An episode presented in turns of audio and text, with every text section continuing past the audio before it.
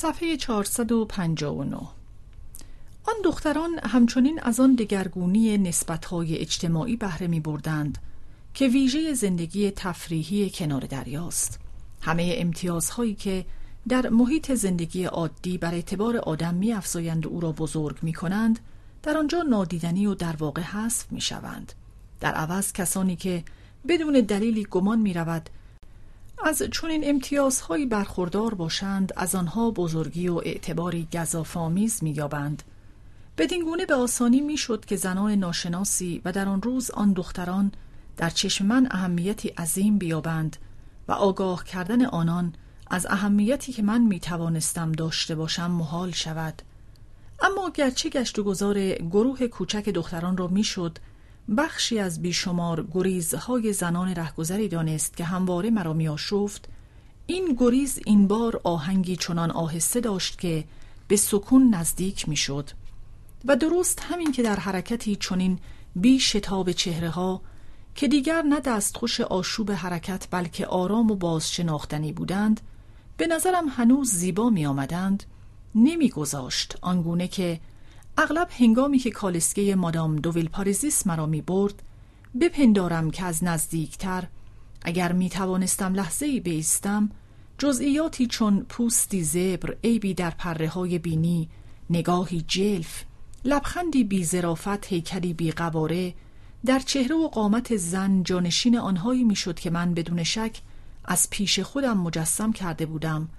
چون کافی بود چشمم به قامتی زیبا یا پوستی شاداب بیفتد و با ایمان کامل شانه زیبا نگاهی دلانگیز را که خاطره یا اندیشه از پیش آماده آن را همواره با خود داشتم بر آنها بیافزایم و این برداشت های شتاب زده از کسی که به گونه گذرا می‌بینیم ما را دچار همان خطاهای کتاب خواندن بیش از حد شتابان می کند که بر پایه یک هجای تنها و بی آنکه وقت خواندن هجاهای دیگر را به خود دهیم به جای واژه نوشته شده واژه دیگری را می نشانیم که از حافظه خود می گیریم.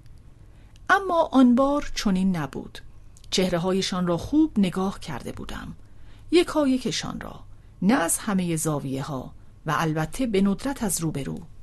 اما از دو سه سوی آن اندازه متفاوت دیده بودم که بتوانم گمانهای گوناگون درباره شکل و رنگ را که از نخستین نگاه برمیآید تصحیح یا مقابله و تایید کنم و شاهد آن باشم که از ورای حالتهای پی در پی چیزی یکسر مادی و دگرگون نشدنی جای آن گمانها را می‌گیرد. از این رو می توانستم با اطمینان به خود بگویم که نه در پاریس نه در بلبک از همه زنان رهگذری که نگاهم به ایشان میافتاد حتی در بهترین حالتی که می‌شد فرض کرد حتی اگر می توانستم بیستم و با آنان خوشو کنم هیچ کس نبود که دیدن و سپس از دست دادنش بی آنکه او را شناخته باشم به اندازه آن دختران مایه حسرتم باشد و فکر دوستی با او تا آن اندازه سرمستم کند. در میان زنان بازیگر یا روستایی یا دختران صومعه هرگز چهرههایی به آن زیبایی آمیخته به آن اندازه راز آن مایه ارزشمند که به شمار نیامدنی آنسان به گمان دست نیافتنی ندیده بودم. چنان نمونه دلنشین و بینقصی از شادکامی ناشناخته و شدنی زندگی بودند که به دلایلی کم و بیش فکری سرگشته بودم از اینکه نتوانم در شرایطی بی همانند که جایی برای هیچ خطای ممکن باقی نگذارد به تجربه اسرارآمیزترین چیزی دست زنم که زیبایی که تمنایش را داریم عرضه می کند و برای تسکین خیش از اینکه هرگز به آن نمی رسیم از زنانی کام می جوییم که تمنایشان را نداریم. کاری که سوان پیش از اودت همواره از آن خودداری کرده بود تا آنجا که می میریم و هرگز این لذت دیگر را نمی چشیم بیگمان می شد که در واقع این لذت چیز ناشناخته نباشد و چون نزدیکش شوی رازش رنگ ببازد. می‌شد که تنها باستابی تنها سرابی از تمنا باشد. اما در این صورت تنها می توانستم از جبر یکی از قانونهای طبیعت که اگر آن دختران را در بر می گرفت همه دیگران را نیز می گرفت شکوه کنم و نه اینکه عیب را از موضوع تمنا بدانم. چه این همانی بود که از میان همه آرزوهای دیگر برمیگزیدم زیرا با خورسندی یک گیاه شناس حس می کردم که محال است بتوان چنان گرد آمده در یک جا گونه های کمیابتر از آن گل های تازه شکفته یافت که در آن لحظه در برابرم. خط دریا را با انبوه ساقه های سبکشان می شکستند که پنداری بوتزاری از روزهای پنسیلوانیا آزین های باغچه‌ای بالای پرتگاهی بر دریا بود بوته هایی که در میانشان همه مسیر اقیانوسی می گنجد که کشتی بخاری می پیماید که بر خط آبی افقی که از ساقهی به دیگر ساقه می رود چنان آهسته می لغزد که پروانه تنبلی که در ته جام گلی وقت می گذراند که بدنه کشتی مدتها پیش از آن گذشته است می تواند مطمئن از اینکه پیش از کشتی می رسد برای پریدن صبر کند. تا میان دماغه کشتی و نخستین گلبرگی که به سویش می رود تنها باریکه لاجوردی مانده باشد. به هتل برگشتم. چون باید شام را با روبر در ریوبل میخوردم و مادر بزرگم اصرار داشت در آن شبها پیش از بیرون رفتن یک ساعتی روی تختم دراز بکشم کاری که پزشک بلبک اندکی بعد دستور داد هر شب بکنم. برای رفتن به هتل نیازی نبود که موج شکن را ترک کنم و از راه سرسرا یعنی از پشت وارد آن شوم. پیرو تغییری در ساعت شبیه آنی که بر اثرش شنبه ها در کمبره نهار را یک ساعت زودتر میخوردیم.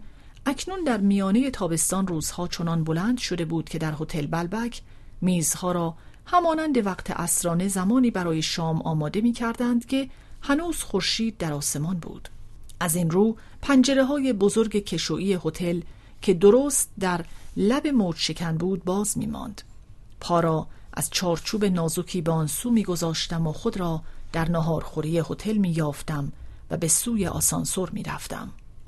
در گذر از برابر دفتر لبخندی برای مدیر زدم و به هیچ نشانی از چندش لبخندی از چهرش دریافت کردم که از زمانی که در بلبک بودم توجه تفاهم آمیز بر آن میدمید و آن را اندک اندک چون محلولی در آزمایشگاه تاریخ طبیعی دگرگون می کرد. خطوط چهرش برایم عادی آکنده از مفهومی پیش پا افتاده اما چون نوشته ای که آدم بخواند دریافتنی شده بود و دیگر هیچ شباهتی به حروف عجیب و غریب و سطوحاوری نداشت که صورتش در نخستین روزی که می شناختمش به من نشان داد. روزی که با آدمی روبرو شدم که اکنون دیگر به یاد نمی آوردم یا اگر می کوشیدم بیاورم ناشناختنی بود و به دشواری می شد او را همین شخصیت بی اهمیت معدبی دانست که آن یکی تنها کاریکاتور سردستی و چندشاوری از آن مینمود. بدون کمرویی و دلتنگی شب اولی که از راه رسیده بودم آسانسوربان را فرا خواندم که دیگر همچنان که در کنارش در آسانسور آنچنان که در قفسه سینه متحرکی بالا می‌رفتم که در طول ستون بالارو جابجا می‌شد ساکت نبود و پیاپی به من می‌گفت دیگر اینجا به اندازه یک ماه پیش شلوغ نیست دیگر باید برویم روزها کوتاه می شود این را نه از آن رو می گفت که حقیقت داشت بلکه چون باید برای کار به بخش گرمتر کناره می رفت می خواست که همه ما هرچه زودتر برویم تا هتل تعطیل شود و او بتواند پیش از برگشتن به جای تازهش چند روزی بیاساید. گفتنی است که از زبان او برگشتن و تازه هیچ تناقضی نداشت چون برای او برگشتن شکل متداول فعل رفتن بود. فقط تعجب کردم از اینکه تعبیر جا را به کار برد چون از جمله آن گروه از زحمتکشان امروزی بود که دلشان می‌خواهد نشانه های نظام خدمتکاری را از زبان خود بزدایند همچنان که اندکی بعد به من گفت که در شغل تازه‌ای که برمیگشت تا آغاز کند لباس کار قشنگتر و حقوق بیشتری به او داده می‌شد واجه های روپوش و مزد به نظرش منسوخ و نابجا می آمد. و از آنجا که در هر صورت بر اثر تناقضی مسخره اصطلاحات گذشته در نزد اربابها هنوز علیرغم رواج اندیشه تصاوی آدمها باقی مانده است باز از آنچه آسانسوربان به من می‌گفت چندان سردر نمی آوردم یعنی تنها چیزی که دلم می‌خواست بدانم این بود که مادر بزرگم در هتل هست یا نه. آسانسوربان که پرسشم را پیش بینی می کرد می گفت آن خانم همین چند دقیقه پیش از اتاقتان بیرون رفت. و من همچنان اشتباه می کردم و می پنداشتم که منظورش مادر بزرگم است. نه آن خانمی که فکر می کنم کارمند شما باشد. از آنجا که در زبان قدیمی برجواها که باید منسوخ شود به آشپز کارمند نمی‌گویند لحظه پیش خود می‌گفتم اشتباه می کند ما نه مؤسسه داریم و نه کارمندی. ناگهان به یاد می آوردم که عنوان کارمند مانند سبیل برای گارسون ها وسیله برای ارزای عزت نفس خدمتکاران است و خانمی که از اتاق ما بیرون رفته بود فرانسواز بود که شاید می‌رفت تا سری به کافه هتل بزند یا کار دوزندگی خدمتکار خانم بلژیکی را تماشا کند.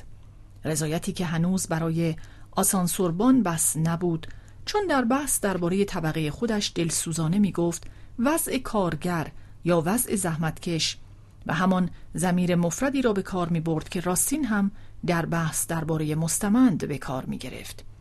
اما معمولا چون از آن کمرویی و دلجویی روز اولم خبری نبود دیگر با آسانسوربان حرف نمی زدم.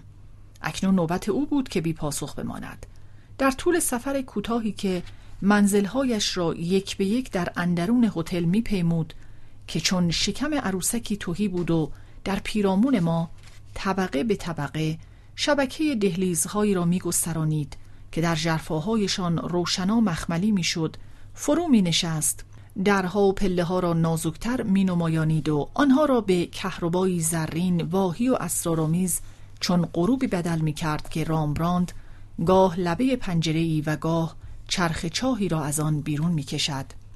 پانویس محتمل است که اشاره پروست به تابلو خانواده مقدس یا زوج نجار یا فیلسوف و کتاب گشوده درباره لب پنجره و سامری خوب درباره چرخ چاه باشد. این هر سه اثر رامبراند را می توان در موزه لوور دید. ادامه متن و در هر طبقه باستابی طلایی بر فرش از فرارسیدن شامگاه و از پنجره دستشویی خبر می‌داد. صفحه 415 آقای دوشارلوس نجابت راستین ذهنی و عاطفی این زنان را می ستود و بدینگونه با جنبه ابهامآمیزی از این واژه بازی می کرد که خود او را هم به اشتباه می انداخت و گذشته از دروغی که در خود نهفته داشت دروغ این برداشت دو پهلو این آمیزه گنگ اشرافیت سخاوت و هنر فریبندگیش هم که می توانست برای کسانی چون مادر بزرگ من خطرناک باشد در آن بود. چه مادر بزرگ من پیش داوری سخیفتر اما بی آزارتر نجیب زاده ای را که جز به نام و نشان خودش به هیچ چیز دیگری علاقه نشان نمی دهد یک سر مسخره می یافت اما در برابر هر چیزی که ظاهر برتری معنوی به خود می گرفت سپر می انداخت تا جایی که شاهزادگان را بیشتر از همه آدمیان در خور قبطه می دانست چون توانسته بودند کسانی چون لابرویر چون فنلون را پیش کار خود داشته باشند. در برابر گراند هتل سه عضو خانواده گرمانت از ما جدا شدند. نهار را مهمان پرنسس دو لوکسامبورگ بودند. در لحظه که مادر بزرگم با مادام دوویل پاریزیس و سنلو با مادر بزرگم خداحافظی می کردند آقای دو شارلوس که تا آن هنگام کلمه ای به من نگفته بود چند گامی پس آمد و خود را به من رساند و گفت امشب بعد از شام برای چای به آپارتمان مادام ویل پاریزیس می روم. امیدوارم شما هم لطف کنید و با مادر بزرگتان تشریف بیاورید و خود را به مارکیز رساند. گرچه یک شنبه بود در برابر هتل بیشتر از آغاز تابستان کالسکه دیده نمی‌شد. از جمله همسر وکیل این را اصراف می‌دانست که هر بار به این دلیل که به مهمانی کامبرمر دعوت نداشتند کالسکه کرایه کنند و بهتر می‌دانست در اتاق خود بماند. از شوهرش میپرسیدند مادام بلانده کسالت دارند؟ امروز ندیدمشان. یک کمی سردرد دارد می‌دانید در این هوای گرم و خفه طاقتش خیلی کم است. اما فکر کنم امشب ببینیدش. بهش گفتم بیرون بیاید برایش خوب است. پنداشته بودم که آقای دوشارلوس با دعوت کردنمان به خانه امش که شک نداشتم او را از آمدنمان با خبر کرده است می‌خواهد بی ادبی را که در گردش صبح با من کرده بود جبران کند. اما وقتی به تالار او پا گذاشتیم آقای دوشارلوس با صدای تیزی ماجرای بسیار بدخواهانه ای را درباره یکی از خیشاوندانش تعریف می کرد و گرچه دور او گشتم نگاهی هم به من نینداخت.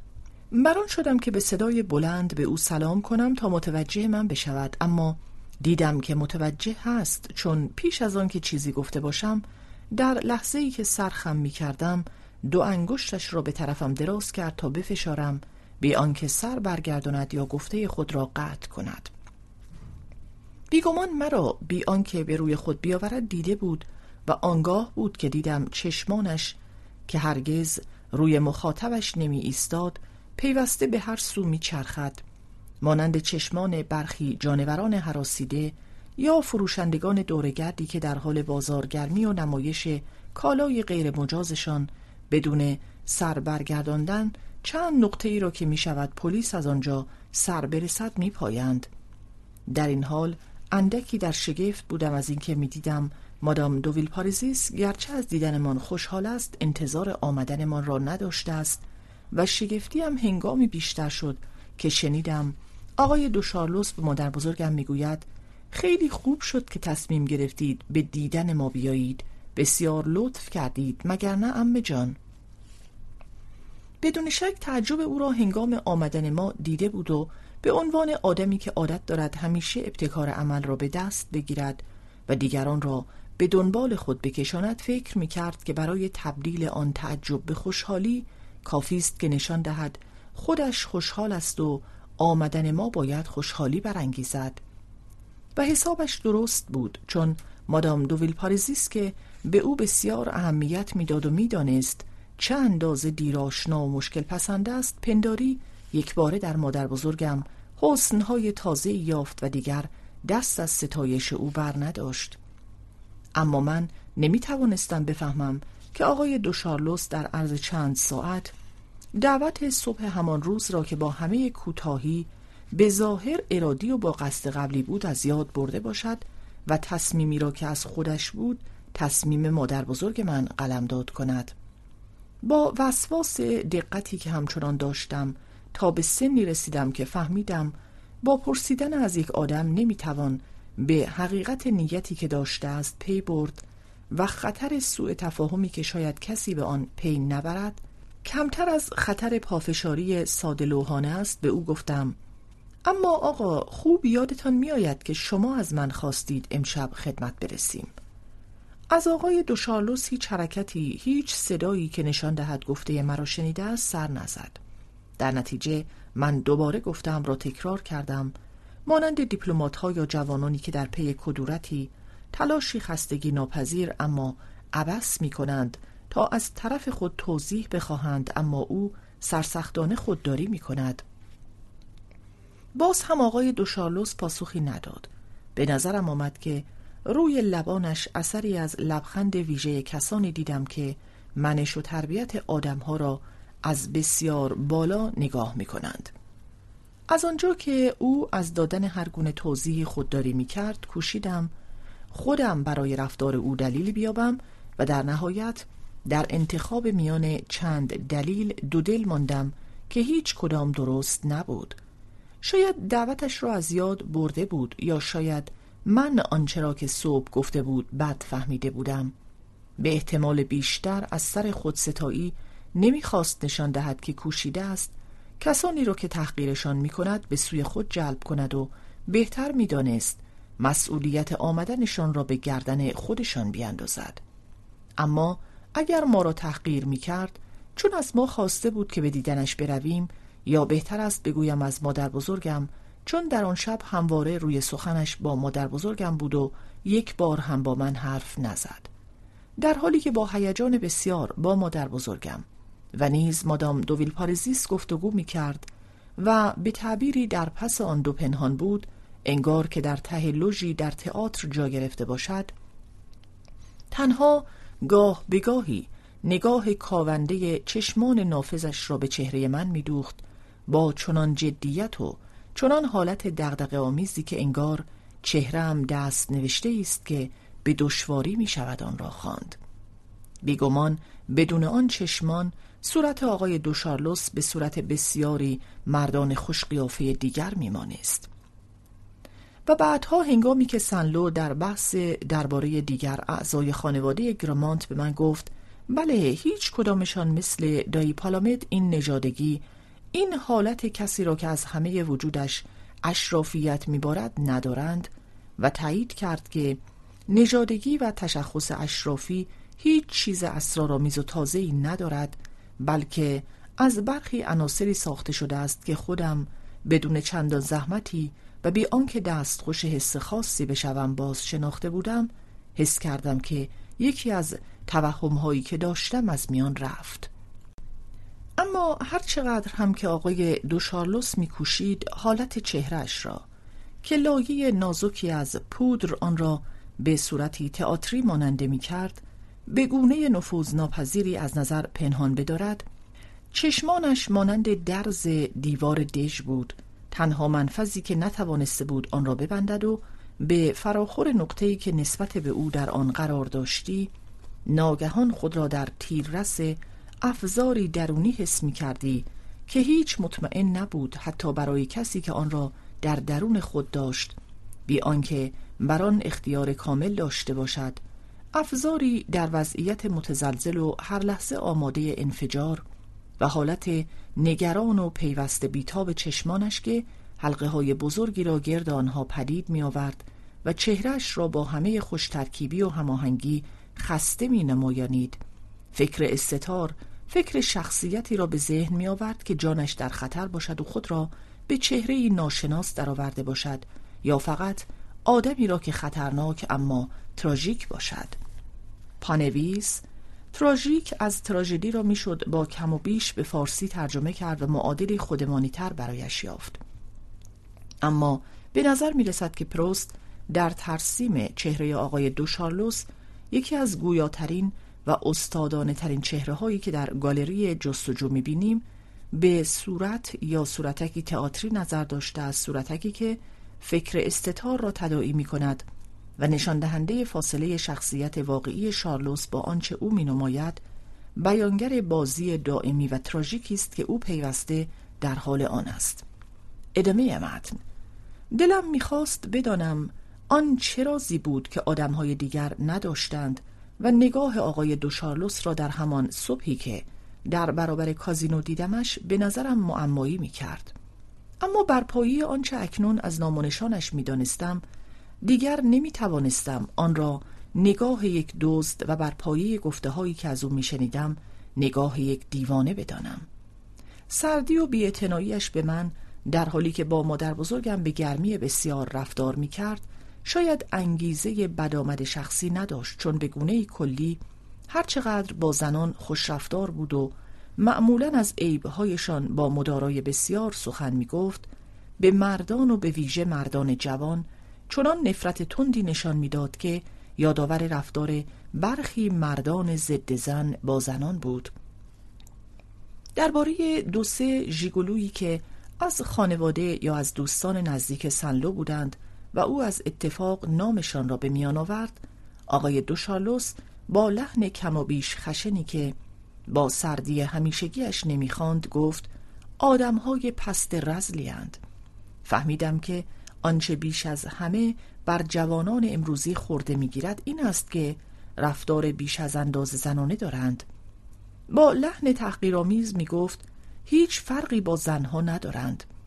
اما در برابر زندگی که معتقد بود یک مرد واقعی باید داشته باشد و هرگز هم آن را به اندازه کافی فعالانه و مردانه نمی یافت چه کسی بود که زندگیش زنانوار نباشد؟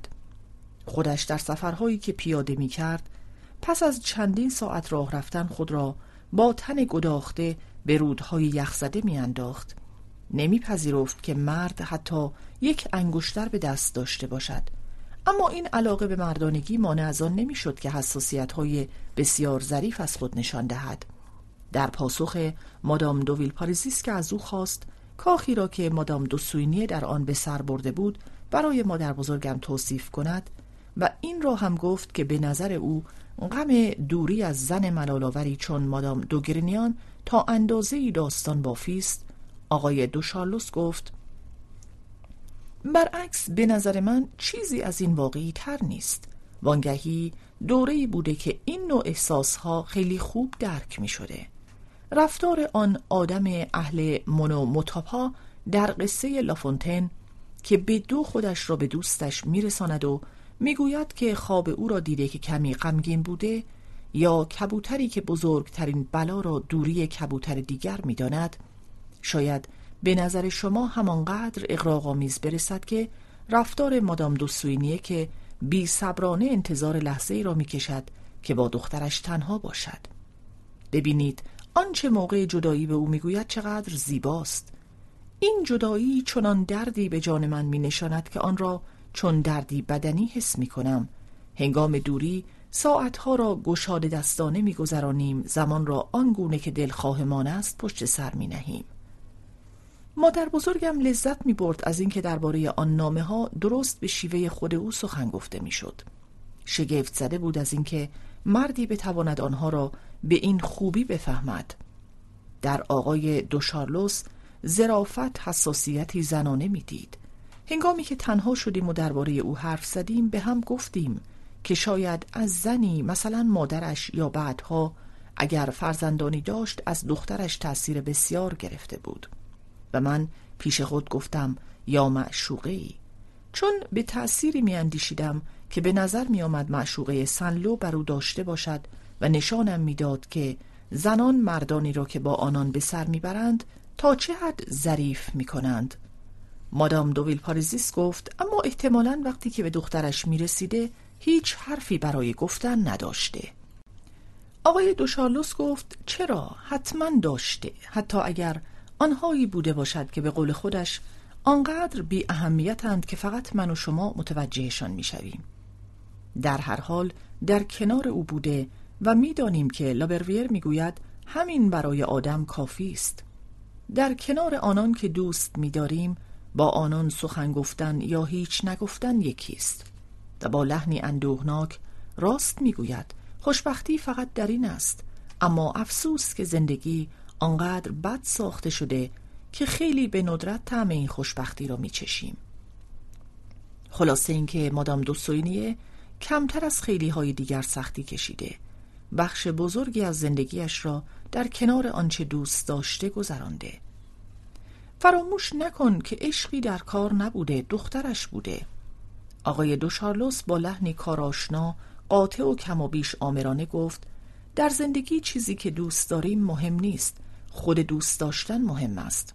حسی که مادام دوسوینیه به دخترش داشته می‌تواند به حق خیلی بیشتر از نوع عشقی قلمداد بشود که راسین در آندروماک یا فدر توصیف کرده تا روابط پیش پا افتاده ای که آقای سوینیه در جوانی با معشوقه هایش داشته. همینطور است عشقی که یک عارف به خدای خودش دارد. مرزهای بیش از اندازه تنگی که ما عشق را در آن محصور می کنیم فقط ناشی از جهل عظیم ما نسبت به زندگی است. سنلو با لحنی آمیخته به اندکی تحقیر از آقای دوشالوس پرسید از آندروماک و فدر خیلی خوشت میآید؟ و او پاسخ داد در یک تراژدی راسین بیشتر از همه درام های آقای ویکتور هوگو حقیقت هست. سنلو در گوش من گفت واقعا که دنیای وحشت انگیزی است.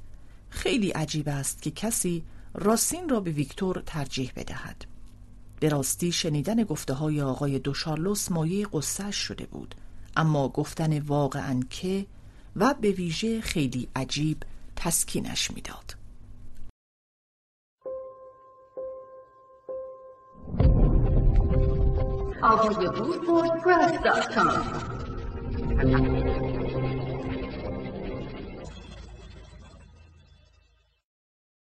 صفحه 422 نه تنها گفته های آقای دوشارلوس درباره غم دوری از آن که دوست می‌داریم که مادر بزرگم را واداشت بگوید که برادرزاده مادام دوویل پارزیس برخی آثار ادبی را بسیار بهتر از خود او می‌فهمد و چیزی در او هست که او را از بیشتر اشراف باشگاهی برتر می کند از احساسات ظریفی خبر می‌داد که مردان به ندرت از خود نشان می دهند. بلکه صدایش هم مانند صدای برخی خوانندگان کنترالتو که گام آن خوب پرورش نیافته است و آوازشان به دخانی متناوب یک زن و مرد میماند در لحظه ای که این اندیشه های رقیق را بیان می کرد روی نطهای زیر تکیه می گذاشت نرمی قافلگیر کننده می یافت و به نظر می آمد دسته همسرایی از نامزدها یا خواهرانی را در برداشته باشد که آواز مهربانی می خواندند. اما دسته دوشیزگانی که آقای دوشارلوس با آن همه نفرتی که از زنانگی داشت بس ناخشنود می‌شد اگر بدینگونه دیده می‌شد که در صدای خود نهفته دارد فقط به خواندن به اجرای قطعه های عاطفی بسنده نمی کرد. اغلب از ورای گفته های او صدای خنده جیغالود و سرزندهشان را همانگونه میشنیدی که خنده دختر مدرسه ها یا شوخ چشمانی که کسی را به لودگی و نیش زبان دست بیاندازند. تعریف کرد که ساختمانی که زمانی به خانواده او تعلق داشت و ماری آنتوانیت در آن خوابیده و پارکش را لونوتر طراحی کرده بود اکنون به دست خانواده سرمایهدار سیار توانگر اسرائیل افتاده است که آن را خریدند. پانویس آندره لونوتر 1613 تا 1700 معمار فرانسوی که به ویژه به خاطر طراحی باغهایش معروف است. ویژگی کار او طراحی فضای باغ بر پایه شبکه هندسی با سطوح بسیار پهناور و دارای چشماندازهای گسترده کاربرد آبگیر و فواره و پیکر است مجموعه این عناصر آن چیزی را پدید می آورد که در هنرشناسی و معماری اروپایی باغ فرانسوی خوانده می شود و نمونه بسیار معروف آن را در کاخ ورسای می تواندید. ادامه متن. اسرائیل هرچه هست اسمی است که این خانواده دارد که به نظر من بیشتر یک اسم عام و قومی است تا اسم خاص. نمی‌دانیم. شاید این نوع آدم ها اسم خاصی ندارند و با اسم جامعی که به آن وابستند مشخص می شوند اما مهم نیست. فکر کنید که خانه مال گرمانت بوده باشد و به دست خانواده اسرائیل بیفتد. به آن اتاق کاخ بلوا میماند که نگهبانی که مرا به تماشایش برده بود گفت این اتاقی است که ماری استوارت تویش دعا میخوانده من آن جاروهایم را تویش می‌گذارم. پانویز ماری استوارت ملکه اسکاتلند 1542 تا 1587 در شش سالگی به عنوان نامزد فرانسوا ولیعهد فرانسه به این کشور برده شد. در سال 1558 با او عروسی کرد شوهرش یک سال بعد با عنوان فرانسوای دوم شاه شد و سال بعد درگذشت. ماری استوارت به اسکاتلند برگشت در کشمکش های خونین اصلاحات کلیسا و نیز با دشمن خونیش الیزابت اول ملکه انگلیس درگیر شد کشمکش هایی که سرانجام او را به کنارگیری و زندان کشانید تا اینکه به دستور الیزابت اول سر از تنش جدا کردند. کاخ بلوا از آثار ارزشمند آغاز رنسانس در شهری به همین نام در استان لواروشر اقامتگاه شاهان فرانسوی بوده است. در نتیجه بعید نیست که ماری استوارت نیز در آن به سر برده باشد. ادامه متن. طبعا من دیگر هیچ کاری به کار این ساختمان که حیثیت خودش را از دست داده ندارم. همانطور که دیگر نمی‌خواهم دخترمویم کلارا دوشیمه را هم که شوهرش را ترک کرده ببینم. اما عکس زمانی را که آن ساختمان هنوز دست نخورده بود نگه داشتم. همینطور عکس پرنسس را در زمانی که نگاه چشمهای بزرگش فقط برای پسر امه من بود. عکاسی موقعی که فقط بازنگاری واقعیت نیست و چیزهایی را نشان می‌دهد که دیگر وجود ندارند تا اندازه‌ای به شرافتی که فاقد آن است دست پیدا می کند و به مادر بزرگم چون به این نوع معماری علاقه دارید می توانم یکی از این عکس ها را تقدیمتان کنم. در این لحظه چشمش به دستمالی افتاد که از جیبش بیرون زده بود و گلدوزی رنگی هاشیش دیده می‌شد. آن را به شتاب با چهره حراسیده در جیب خود فرو کرد. چهره زنی با حیا اما نه به هیچ رو عفیف که از سر ملاحظه نمایش تن خود را قبیح بداند و آن را بپوشاند.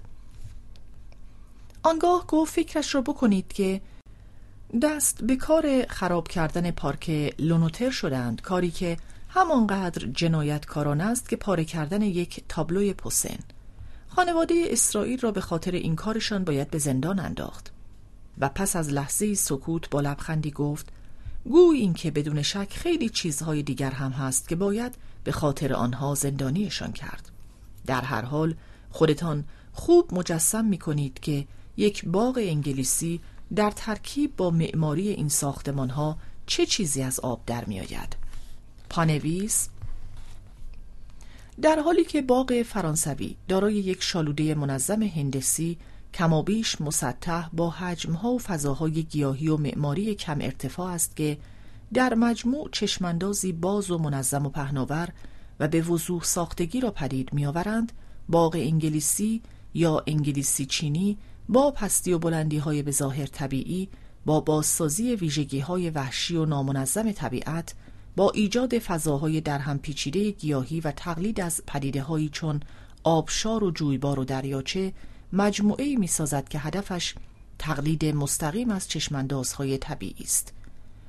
پتیتریانون کاخ نسبتا کوچکی است که ژاک آنج گابریل در محوطه کاخ ورسای برای لویی پانزدهم ساخته است. ادامه متن مادام دوویل پارزیس گفت اما ساختمانش به همان سبک پتریانون است که ماری آنتوانت دستور داده بود برایش یک باغ انگلیسی بسازند. آقای دو شارلوس در پاسخ گفت در هر حال هیچ تناسبی با نمای گابریل ندارد. درست است که امروزه خراب کردن امور جنایتی است اما گرایش های امروزی هرچه باشد من شک دارم که یک هوس خانم اسرائیل همان ارزش و وجهی را داشته باشد که خاطره ملکه دارد پانویس آمو یک باغ انگلیسی بود که به خواست ماری آنتوانت و به سبک نقاشی های اوبر روبر در برابر پتیتریانون ساخته شد. ادامه متن. در هر حال علیرغم پافشاری سنلو که در برابر آقای دوشارلوس به قصه اشاره کرد که من اغلب هنگام رفتن به بستر دوچارش می شدم و مایه شرمساری من می شد و البته نمی بایست در نظر آقای دوشارلوس چندان مردانه جلوه کند در بزرگم به من اشاره کرد که بروم و بخوابم. چند دقیقه دیگر ماندم و رفتم.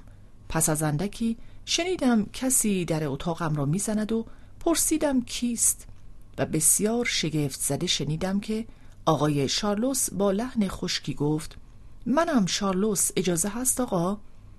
و پس از آن که در را بست با همان لحن گفت خواهرزاده هم می گفت که شما قبل از خواب کمی ناراحت می شوید و از طرف دیگر کتاب های برگوت را خیلی دوست دارید.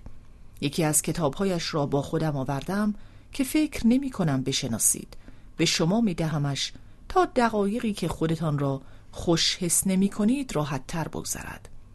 هیجان زده از آقای دوشارلوس سپاسگزاری کردم و به او گفتم که ترسیدم آنچه سنلو درباره ناراحتیم از فرارسیدن شب گفته بود مرا در چشم او احمقتر از آنی که بودم بنمایاند. با لحن نرمتری گفت نه شاید شما هیچ امتیاز خاصی نداشته باشید نمی‌دانم. آدم هایی که دارند تعدادشان بی اندازه کم است. اما برای چند مدتی دست کم از جوانی برخوردارید که خودش کم جاذبه ای نیست. از این گذشته آقا بزرگترین حماقت این است که آدم چیزهایی را که خودش حس نمی کند مسخره یا نابجا بداند. من از شب لذت می‌برم و شما می‌گویید که از شب میترسید. من بوی گل سرخ را دوست دارم در حالی که یکی از دوستانم را دچار تب می کند به نظر شما این دلیل کافی است که من او را از خودم کمتر بدانم؟ سعی من این است که همه چیز را بفهمم و هیچ چیز را ترد نکنم. خلاصه اینکه خیلی ناراحت نباشید. نمی‌خواهم بگویم که قصه ای که دچارش می‌شوید آزاردهنده نیست. می‌دانم که می شود خیلی برای چیزهایی که دیگران نمی‌فهمند رنج کشید.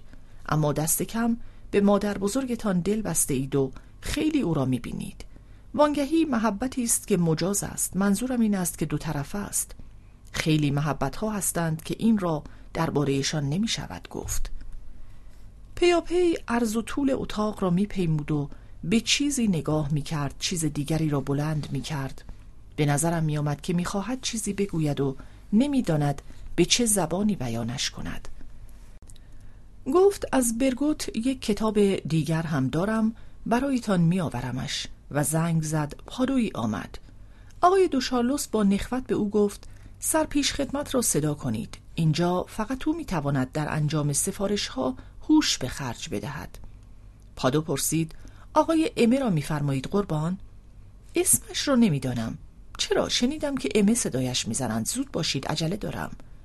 پادو که می‌خواست نشان دهد از همه چیز خبر دارد گفت فورا خدمت می‌رسد قربان. پایین دیدمش. پس از چندی برگشت. قربان آقای امه خوابیده اما من می‌توانم سفارشتان را انجام بدهم. نه بروید بیدارش کنید. نمی شود قربان اینجا نمی خوابد پس راحتمان بگذارید. پس از رفتن پادو به آقای دوشارلوس گفتم اما آقا بیش از اندازه به خودتان زحمت می دهید یک کتاب از برگوت برایم کافی است. بله من هم همینطور فکر می کنم همچنان قدم می‌زد. چند دقیقه گذشت سپس در پی چند لحظه دودلی و چند بار کوشش چرخی به دور خود زد و با صدایی که دوباره تحقیرآمیز شده بود گفت آقا شب به خیر و رفت. بعد از آن همه عواطف والایی که سخنشان را از زبان او شنیده بودم در صبح فردای آن شب که روزی بود که او می‌رفت کنار دریا وقتی آقای دوشارلوس خودش را به من رسانید تا بگوید که مادر بزرگم منتظر است تا از آب بیرون بیایم بسیار شگفت زده شدم از اینکه با خنده و لحن خودمانی جلفی در حالی که نیشگونی از گردنم می گرفت گفت آدم مادر بزرگ پیرش را این طور قال می‌گذارد هان ای ناکس اختیار دارید آقا خیلی دوستش دارم. یک گامی از من فاصله گرفت و با لحنی بسیار سرد گفت آقا شما هنوز جوانید. از این فرصت استفاده کنید و دو چیز را یاد بگیرید. اولا از بیان احساسهایی که آنقدر طبیعی که معنایشان در خودشان مستطر است خودداری کنید. در ثانی تا معنی چیزی را که به شما گفته می شود خوب نفهمیده اید برای جواب دادن به آن سینه چاک نکنید. اگر همچو احتیاطی به خرج داده بودید یک لحظه پیش این احساس را به دست نمی‌دادید که دارید مثل یک آدم ناشنوا چیزهای محملی سرهم می کنید و به حالت مسخری که این لنگرهای لبه لباس آبتنیتان به شما می دهد حالت مسخره دیگری را اضافه نمی کردید. کتابی از برگوت را به شما قرض دادم که خودم لازمش دارم به سرپیش خدمت هتل که آن اسم مسخره بی مسما را دارد و گمان نکنم در این ساعت خوابیده باشد دستور بدهید برایم بیاوردش. مرا به این فکر می اندازید که شاید گفته های دیشبم درباره جاذبه های جوانی نپخته بوده. شاید برای شما بهتر بود که از سر به هوایی بی منطقی و نفهمی جوانی حرف بزنم. امیدوارم که این دوش به اندازه آبتنیتان برای شما فایده داشته باشد آقا. این طور بی حرکت و نیستید سرما می‌خورید. شب به خیر آقا. بیگمان از این گفته های خود پشیمان شده بود چون چندی بعد کتابی که به من داده بود و آن را به دست آسانسوربان و نه ایمه که در مرخصی بود برایش پس فرستادم به دستم رسید. کتابی با جلد چرمی که روی عطفش چهار گوشی از چرم زخیمتر با نقش نیم برجسته یک شاخه مرزنگوش چسبانده شده بود. صفحه 431 گفتنی است که این اهمیت واهی آقای بلوک اندکی از هیته ادراک خود او فراتر می رفت. پیش از همه فرزندانش او را انسانی برتر می دانستند. فرزندان همیشه گرایش دارند که پدر و مادر خود را یا خارتر یا والاتر از آنچه هستند به شما آورند و یک پسر خوب همیشه پدر خود را از همه پدرها بهتر و حتی در ورای هر گونه دلیل عینی برای دوست داشتنش می‌داند. گویین که آقای بلوک از چنین دلایلی هم برخوردار بود مردی فهمیده ظریف و با خانوادهش مهربان بود در حلقه خیشان نزدیک او را به ویژه از این رو خوش می داشتند که برخلاف محافل اشرافی که آدمها را بر پایی ضوابطی که هیچ منطقی هم ندارد و قواعدی نادرست اما جا افتاده و در مقایسه با مجموع همه آدمهای برازنده دیگر داوری می کنند در زندگی قشرهای برجوا مهمانی ها و شبنشینی های خانوادگی بر محور کسانی میچرخد که مایه شادی و گرمی مجلسند هرچند که در یک محفل اشرافی دو شب هم دوام نمی آورند. از این گذشته در محیط هایی که از شکوه ساختگی اشرافیت آنجا خبری نیست امتیازهایی از آن هم شگرفتر را جایگزین آن می کنند. بدین گونه بود که در خانواده آقای بلوک و حتی نزد بستگان بسیار دور او را به خاطر شباهتهایی ادعایی در سبیل و در خمیدگی بینیش بدل دوک دومال میخواندند مگر نه اینکه در جمع پادوهای یک باشگاه کسی که کلاهش را کج می‌گذارد و نیمتنه بسیار تنگ به تن می کند تا مثلا شبیه افسرهای خارجی شود نزد همکارانش شخصیت جداگانه پیدا می کند. شباهت آقای بلوک با دوک دومال بسیار گنگ بود اما برای او به صورت عنوانی درآمده بود. می گفتند کدام بلوک؟ آها دوک دومال؟ به همان گونه که از کسان دیگری می‌گویند پرنسس مورا کدام؟ آها ملکه ناپل؟ از این گذشته نشانه های جزئی دیگری هم بود که در مجموع آقای بلوک را در چشم نزدیکانش برجسته می نمایانید.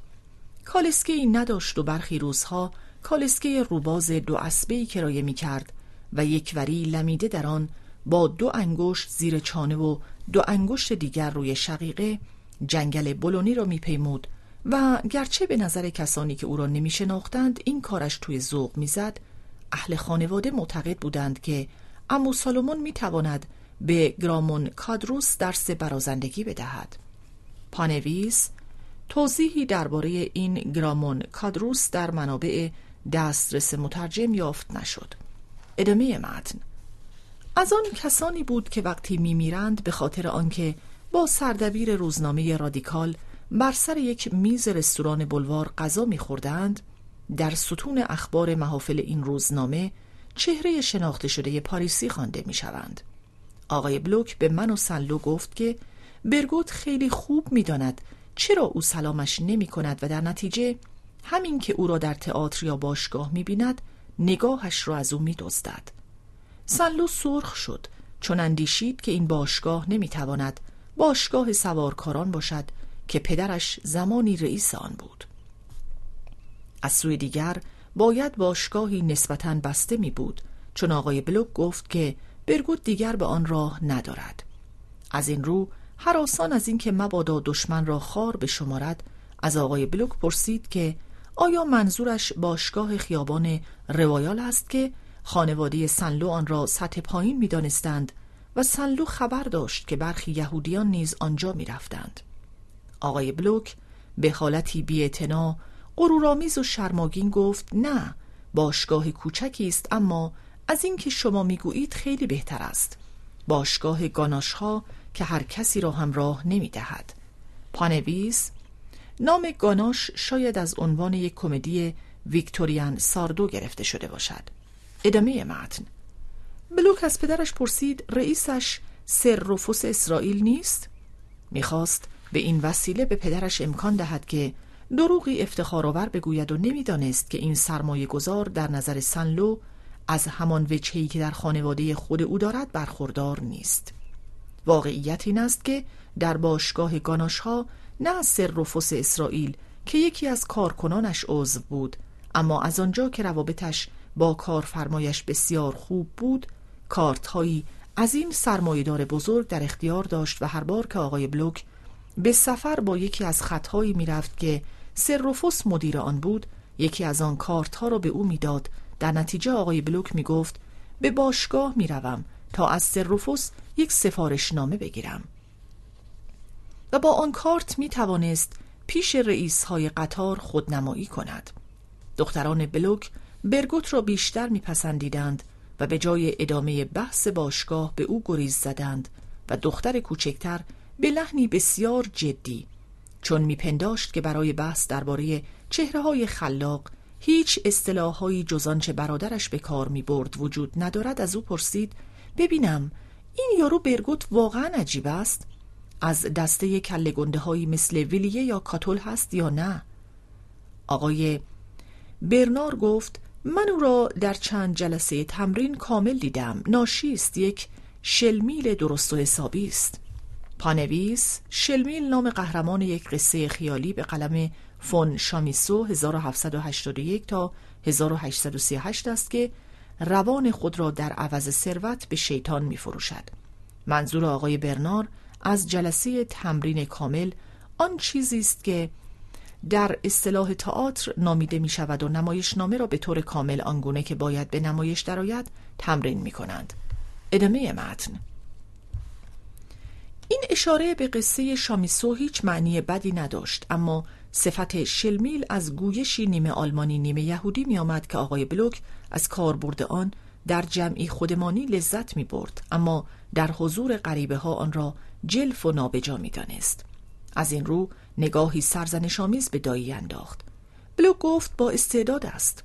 خواهرش با لحنی جدی گفت که اینطور. انگار که بخواهد بگوید که در این صورت می شود مرا بخشید. آقای بلوک با تحقیر گفت خب همه نویسنده ها استعداد دارند. پسرش چنگالش را بلند کرد و به حالتی که مثلا به شدت تمسخرآمیز بود چشم نازک کرد و گفت حتی گفته می شود که می خواهد خودش را برای آکادمی نامزد کند. آقای بلوک که ظاهرا به اندازه پسر و دخترانش از آکادمی نفرت نداشت گفت نه بابا سواد این کار را ندارد. برای عضویت در آکادمی وزنه لازم را ندارد. وانگهی آکادمی برای خودش محفلی است و برگوت هیچ موقعیت برجسته ای ندارد. این را دایی گفت که خانم بلوک از او ارث می برد شخصیت آرام بیآزاری که شاید همان نام خانوادگی برنارش برای کار انداختن توانایی های پدر بزرگ من در کشف اصل و نسب او کافی بود. اما آن اندازه که باید با چهرش هماهنگی نداشت که انگار از کاخ داریوش آمده و خانم دیولافوا بازسازیش کرده بود و شاید به جبران همین نابسندگی هنردوستی نام نسیم را برگزیده بود. تا آن چهره شوشی را با آرایه شرقی کامل کند و بالهای پران گاوی با سر آدم از خرساباد را بر آن بیافزاید اما آقای بلوک پیاپی با دایی درشتی می کرد یا از آن رو که نرم خویی آن جورکش بی آزار مایه تحریکش می‌شد یا اینکه چون پول ویلا را دایی پرداخته بود می‌خواست با رفتار خود نشان دهد که همچنان استقلال خیش را حفظ کرده است و به ویژه نمی‌خواهد با چاپلوسی ارث دایی ثروتمند را برای خود تضمین کند پانویس نسیم برنار به ویژه از این دلگیر بود که در حضور سرپیش خدمت با او درشتی می‌شد.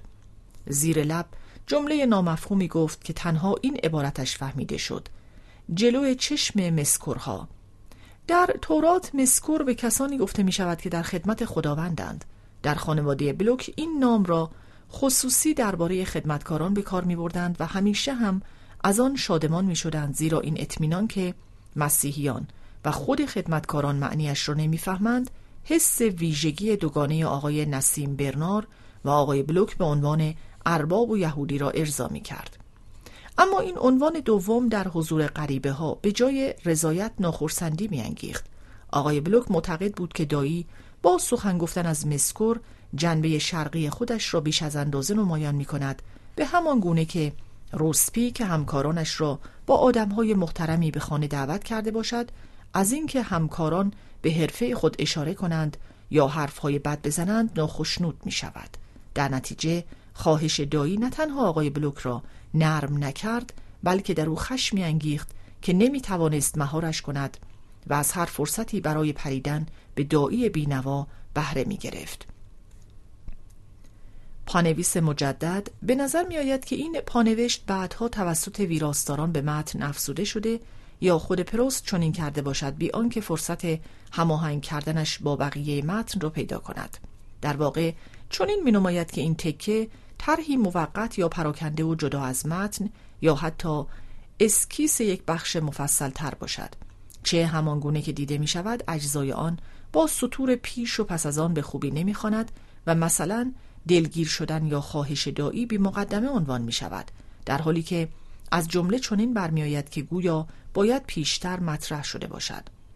گفتنی است که ظهور ناگهانی خود آقای نسیم برنار هم تا اندازه شگرف می نماید گوی اینکه چنین گریزها و معترضه هایی در جستجو عادی و این گونه طرحهای به ظاهر سردستی یکی از ویژگی های سبک پروست است. ادامه متن در حالی که آقای نسیم برنار با حالتی غمگین چهره خود را با ریش حلقه حلقه شاه سارگون به طرف بشقابش خم می کرد آقای بلوک داد زد بله دیگر هر جا که لازم باشد چیز احمقانه دهن پرکنی گفته بشود می شود روی شما حساب کرد. اگر برگوت اینجا بود شما اولین کسی بودید که مجیزش را می گفتید دوست من هم از زمانی که ریش گذاشته بود به دایی بزرگش شبیه شده بود. او هم ریشی حلقه حلقه و سیاه داشت.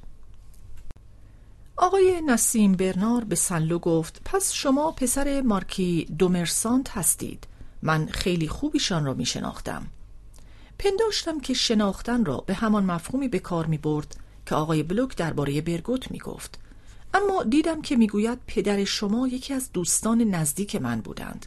چهره بلوک بی نهایت سرخ شد. پدرش حالتی سخت ناخرسند به خود گرفت و دخترها به قشوریسه افتادند.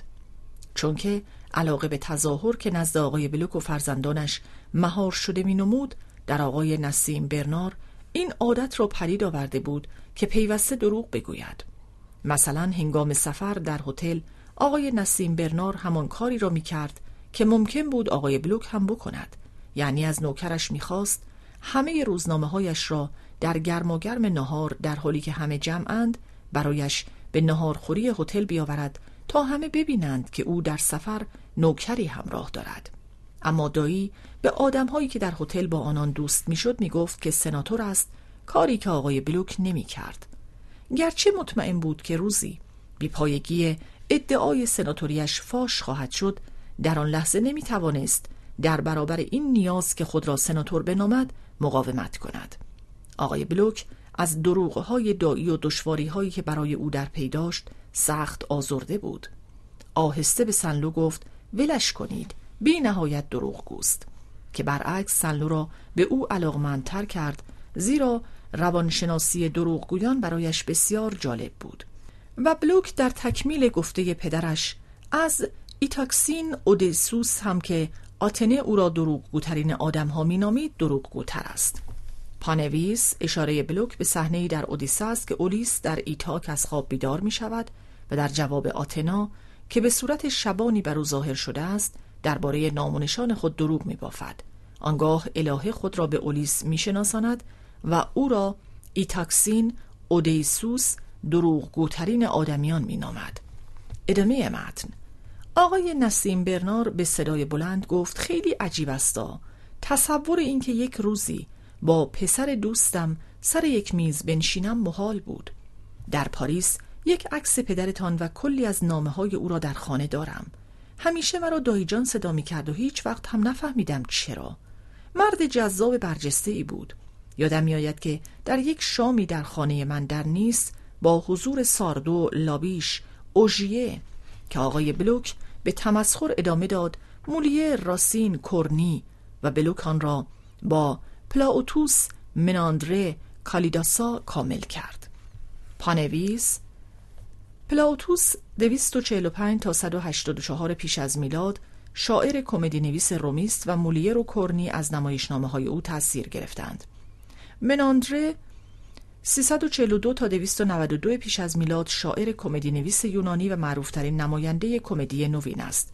کالیداسا شاعر هندی سده پنجم میلادی است. درام ساکونتالای او نخستین بار در سال 1803 و سپس یک بار دیگر در 1884 در فرانسه ترجمه و منتشر شد.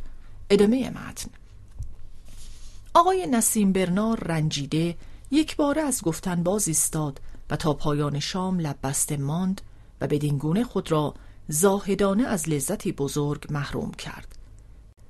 بلوک گفت جناب سنلوی مفرقین خود یک کم دیگر از این اردک که قربانی کننده نامآور پرندگان رانهای سنگین از چربیش را چند بار با شراب سرخ غسل داده میل کنید.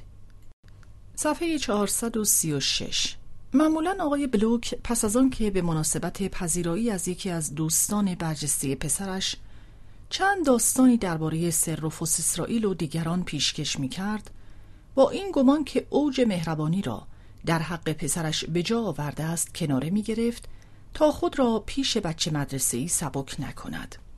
اما اگر موقعیت دارای اهمیت بنیادی بود مانند روزی که پسرش در کنکور قبول شد به مجموعه همیشگی ماجراهایی که تعریف می کرد این تکه تمسخرآمیز را هم میافزود که بیشتر ویژه دوستان خودش بود و پسرش بیاندازه به خود بالید از اینکه آن را به دوستان او هم گفت. دولت کاری نابخشودنی کرده با آقای کوکلن مشورت نکرده. آقای کوکلن هم گفته که خیلی ناراضی است. پانویس کوکلن رجوع کنید به طرف خانه سوان یادداشت شماره 191 ماجرایی که آقای بلوک با آن اشاره می کند رابطه کوکلن با دولت و در نتیجه مفهوم این تکه آقای بلوک برای مترجم روشن نشد. ادامه متن. آقای بلوک از اینکه مرتجع بود و از اهل تئاتر بدش میآمد به خود مینازید. اما بلوک و خواهرانش از شگفت زدگی تا بناگوش سرخ شدند. هنگامی که پدرشان برای آنکه نشان دهد از دو دوست پسرش. تا آخر شاهانه پذیرایی می کند دستور داد شامپانی بیاورند و با لحنی به ظاهر بیاعتنا اعلام کرد که برای شادی ما سه بلیت نمایش یک دسته اپرا کومیک را که همان شب در کازینو اجرا می‌شد تهیه کرده است. متاسف بود از اینکه نتوانسته بود لوژی بگیرد. لوژها همیشه اشغال بود. وانگهی خودش اغلب تجربه کرده و دیده بود که جاهای جلوی تالار بهتر از لوژ است. اما در حالی که عیب پسرش را یعنی عیبی که خود میپنداشت دیگران نمی‌بینند می‌شد بیادبی دانست عیب خود او خصت بود. از این رو آنچه به نام شامپانی به ما خوراند شراب معمولی گازداری بود که در تنگی ریخته بودند و جاهای جلوی تالارش جاهایی در وسط تالار از آب درآمد که نصف قیمت بود اما خصتش چون امدادی ملکوتی معجزه‌وار او را مطمئن می کرد که ما نه در سر میز و نه در تئاتر که همه لوژهایش خالی بود متوجه تفاوت نمی شویم. و پس از آن که رخصت داد از محتوای جام پختی که پسرش آن را به نام فرخنده تونگ میان تونگ نامید لبی تر کنیم تابلوی نشانمان داد که آنقدر دوستش داشت که با خود به بلبک آورده بود گفت که کار روبنس است سنلو ساده لوحانه پرسید که آیا امضا دارد؟ آقای بلوک سرخ شده گفت که داده بود امضا را ببرند تا تابلو در قاب جا بگیرد که البته مهم نبود چون قصد فروختنش را نداشت. سپس به سرعت مرخصمان کرد تا به خواندن روزنامه رسمی بپردازد که چندین شمارش در خانه تلمبار شده بود و به گفته خودش موقعیت پارلمانیش ایجاب می کرد آنها را بخواند که البته درباره ماهیت دقیق این موقعیت توضیحی نداد. بلو گفت شالگردنم را بردارم و برویم چون زفیروس و بورئاس بر سر دریای ماهیاکن دعوا دارند و اگر بعد از نمایش کمی بیرون بمانیم با نخستین پرتوهای اعوس سرخنگشت به خانه برمیگردیم. پانویس در اساطیر یونانی زفیروس نماینده باد غرب و بورئاس نماینده باد شمال است. اعوس الهه سپید دم است و هومر او را سپیده گلگون انگشت می‌خواند. ادامه متن. در بیرون از خانه از سنلو پرسید راستی؟ و من به خود لرزیدم چون بیدرنگ فهمیدم که با آن لحن تمسخرآمیز می‌خواهد درباره آقای دوشارلوس حرف بزند. آن آدمک والایی که لباس تیره به تن داشت و روز صبح در پلاش با او قدم می‌زدید کی بود؟ سنلو آزرده گفت داییم بود. بدبختانه اشتباه لپی چیزی نبود که بلوک را از میدان بدر کند. این بود که از خنده به خود پیچید و گفت تبریک عرض می کنم. باید حدس می زدم. خیلی شیک و پیک بود. بعد هم از دک و پوزش معلوم بود که از آن خرفت های خیلی معرکه است. سنلو در اوج خشم گفت کاملا در اشتباه هستید. مرد بسیار فهمیده است. متاسفم در این صورت آنقدرها هم کامل نیست. در هر حال خیلی خوش دارم با او آشنا بشوم چون مطمئنم که چیزهایی که درباره همچو قیافه هایی بنویسم خیلی مناسب از آب در میآید. واقعا که قیافش معرکه است. اما سعی می کنم جنبه کاریکاتوریش را ندیده بگیرم که برای یک هنرمند شیفته زیبایی تجسمی جمله چندان ارزشی ندارد. منظورم سر و کلش است که میبخشیدا. از خنده روده برم کرد. در عوض روی جنبه اشرافیش تاکید می‌گذارم که در مجموع تأثیر دبشی روی آدم می‌گذارد و بعد از اینکه مدت کوتاهی آدم را خنداند حالت درجه یکش آدم را جلب می کند راستی! رو به من کرد. یک چیزی هست که البته درباره موضوع کاملا متفاوتی است و مدت هاست که می‌خواهم از تو بپرسم. اما هر وقت که با همیم نمی‌دانم کدام خدای خجسته اولمپ نشینی پاک از یادم می‌برد که؟ موضوع را که بدون شک می‌توانسته برایم خیلی مفید باشد و خواهد بود ازت بپرسم. آن شخص زیبایی که با تو در باغ وحش دیدم و یک آقایی که فکر می کنم قیافش برایم آشناست و یک دختر موبلند هم همراهش بودند کیست؟ درست فهمیده بودم که خانم سوان نام بلوک را به خاطر نمی آورد چون او را به نام دیگری خواند و گفت که کارمند وزارتخانه است که از آن پس هیچگاه به فکر نیفتادم که ببینم آنجا استخدام شده بود یا نه. اما چگونه ممکن بود که بلوک که به گفته خانم سوان در آن زمان با او آشنا شده بود نامش را به خاطر نیاورد. چنان در شگفت شدم که چند لحظه ساکت ماندم و پاسخی ندادم. بلوک گفت در هر حال تبریک می‌گویم. فکر نمی کنم با او به تو بد گذشته باشد. چند روز پیشتر از آن در قطار کمربندی با او آشنا شده بودم. لطف کرد و کمربندش را برای این نوکرت باز کرد. به عمرم همچو کیفی نکرده بودم و می‌خواستیم همه ترتیبات لازم را برای دیدار دوباره بدهیم که یکی از آشنایانش نامردی کرد و در ایستگاه ما قبل آخر سوار شد. پنداری بلوک از سکوت من خوشش نیامد گفت امیدوار بودم به کمک تو نشانیش را پیدا کنم و هفته ای چند بار خدمتش برسم و لذتهای اروس را که خدایان خیلی دوست دارند بچشم. اما خیلی پافشاری نمی کنم چون می بینم که داریم ملاحظه به خرج می دهی در حالی که از آن حرفه ها بود و بین پاریس و پواندوژور سه بار پشت سر هم به ظریفترین وجه به من راه داد. بالاخره یک شبی گیرش می آورم پس از آن شب یک بار به دیدن بلوک رفتم. او هم به بازدیدم آمد اما من بیرون رفته بودم و فقط فرانسواز که از اتفاق بلوک را هرگز ندیده بود. هرچند که او به کمبرا آمده بود او را دید که سراغ مرا می گرفت در نتیجه همه آنچه از فرانسواز دستگیرم شده بود که یکی از آقایانی که می شناختم با سر و وضعی معمولی که نظر او را چندان جلب نکرده بود به دیدن من آمده بود و معلوم نبود چه می خواهد.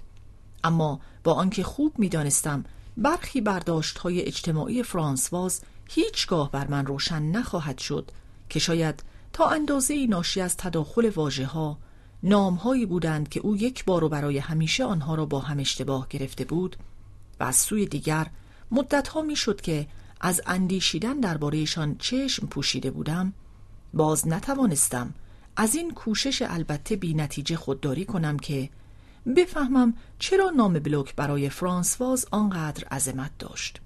چون همین که گفتم جوانی که دیده است آقای بلوک بوده است آنقدر حیرت کرد و دلسرد شد که چند قدم پس پس رفت. به حالتی افسرده گفت نفهمیدم آقای بلوکین بود؟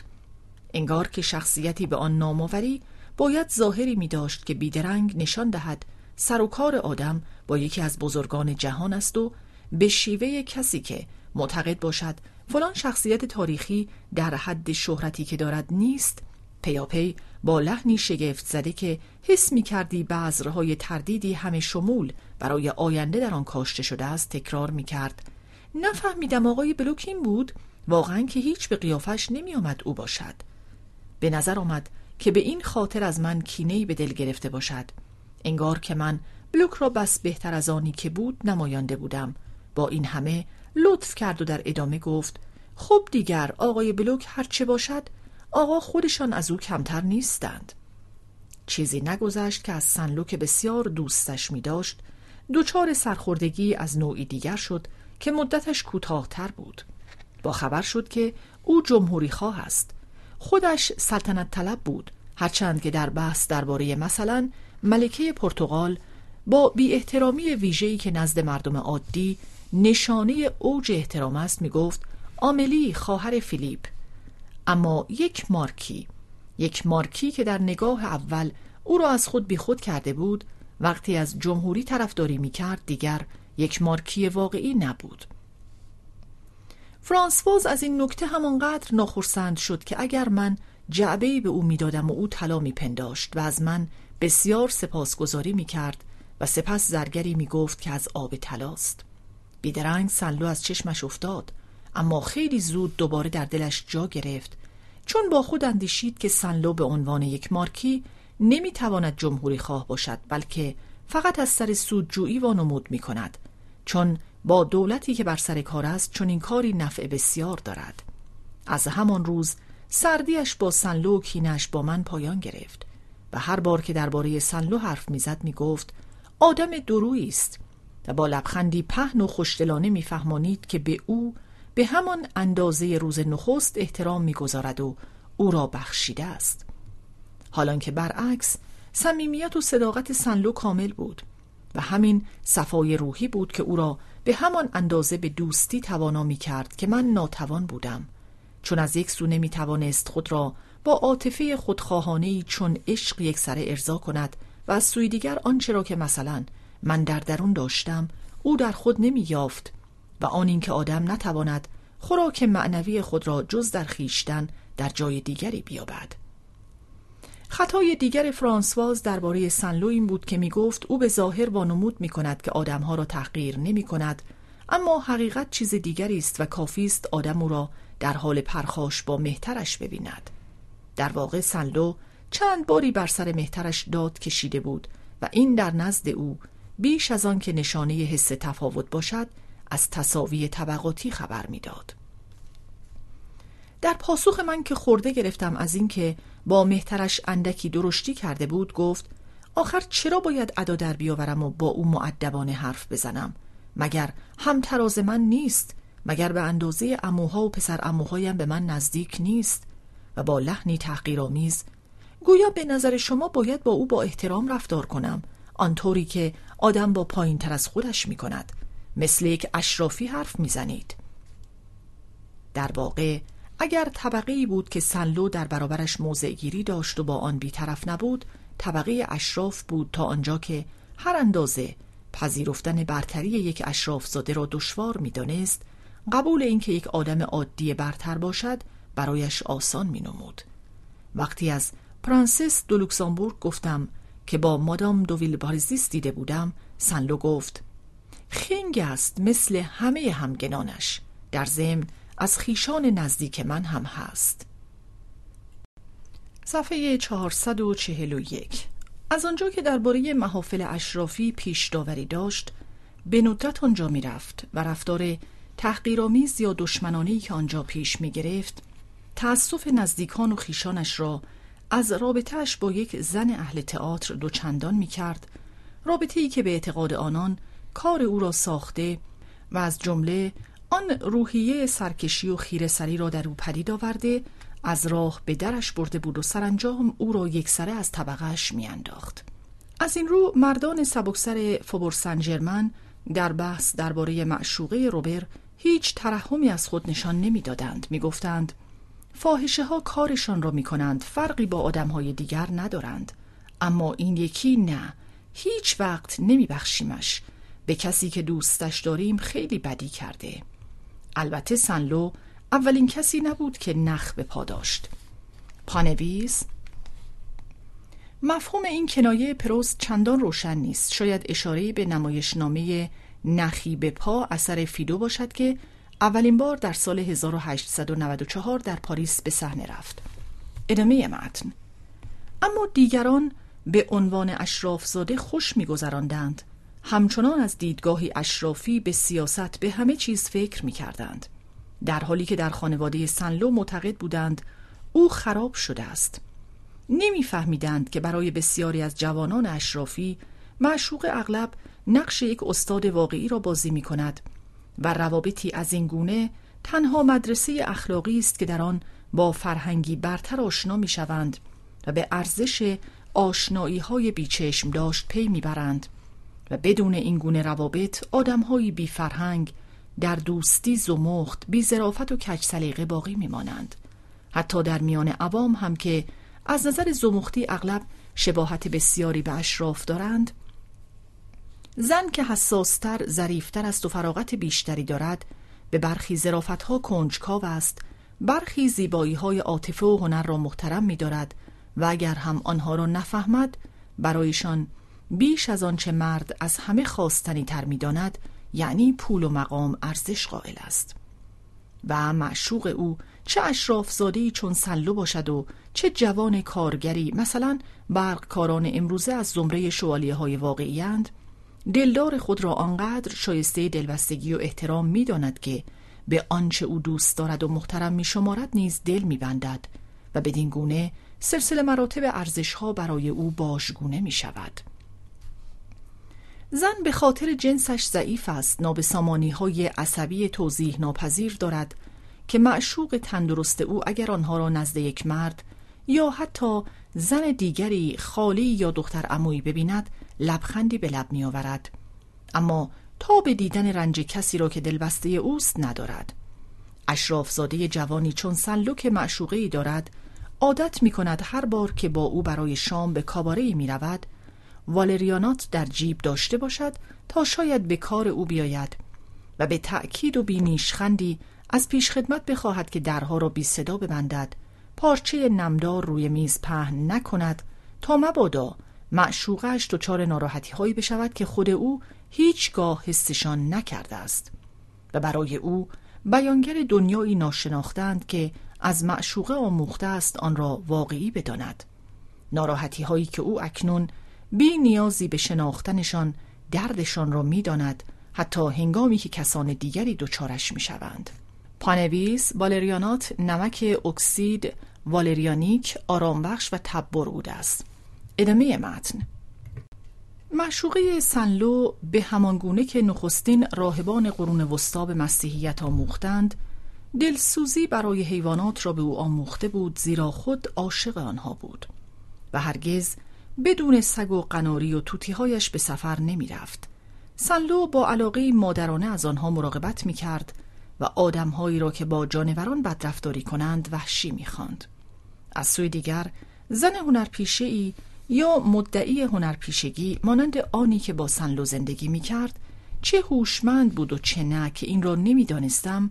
همنشینی با زنان اشرافی را برای او ملالاور کرده اجبار رفتن به شب نشینی ها را خسته کننده چون بیگاری نمایانده او را از اسنوبی و بیهودگی نجات داده بود. اما گرچه به یاری او روابط محفلی در زندگی سنلو جای کمتری داشت در عوض به او آموخته بود که روابط خود را با ظرافت و نجابت همراه کند در حالی که اگر یک مرد محفل نشین ساده باقی میماند دوستیهایش انگیزه های پوچ و سود جویانه می یافت و بی ظرافت می شد. معشوقه سنلو با غریزه زنانه و با ارزش بیشتر نهادن بر آن ویژگی های احساساتی مردان که معشوقش بدون او آنها را به خوبی نمی شناخت یا جدی نمی گرفت خیلی زود توانسته بود از میان دوستان او این یا آن کسی را که به راستی به او محبت داشت باز بشناسد و بر دیگران ترجیح دهد. و می‌دانست چگونه سنلو را وادارد که قدردان آن دوست باشد و این را به او نشان دهد آنچه را که مایه شادکامی او می‌شد یا رنجش می‌داد بشناسد. و به زودی سنلو بی آنکه دیگر نیازی باشد که او بگوید خود به همه این چیزها توجه نشان می‌داد. در بلبک که معشوقهش آنجا نبود به منی که او هیچگاه ندیده بود و شاید سنلو هنوز در نامه هایش هم به من اشاره نکرده بود چنان توجه داشت که من نگفته پنجره کالسکه را برایم میبست. گلهایی را که برایم بد بود از من دور می‌کرد. و اگر لازم می‌شد که هنگام رفتن با چند نفر همزمان خداحافظی کند ترتیبی می‌داد که زودتر از آنان جدا شود تا در آخر اندکی با من تنها بماند.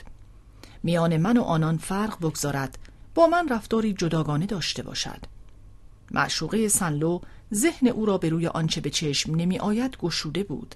زندگی او را با جدیت آمیخته زرافتهایی را در دلش جا داده بود.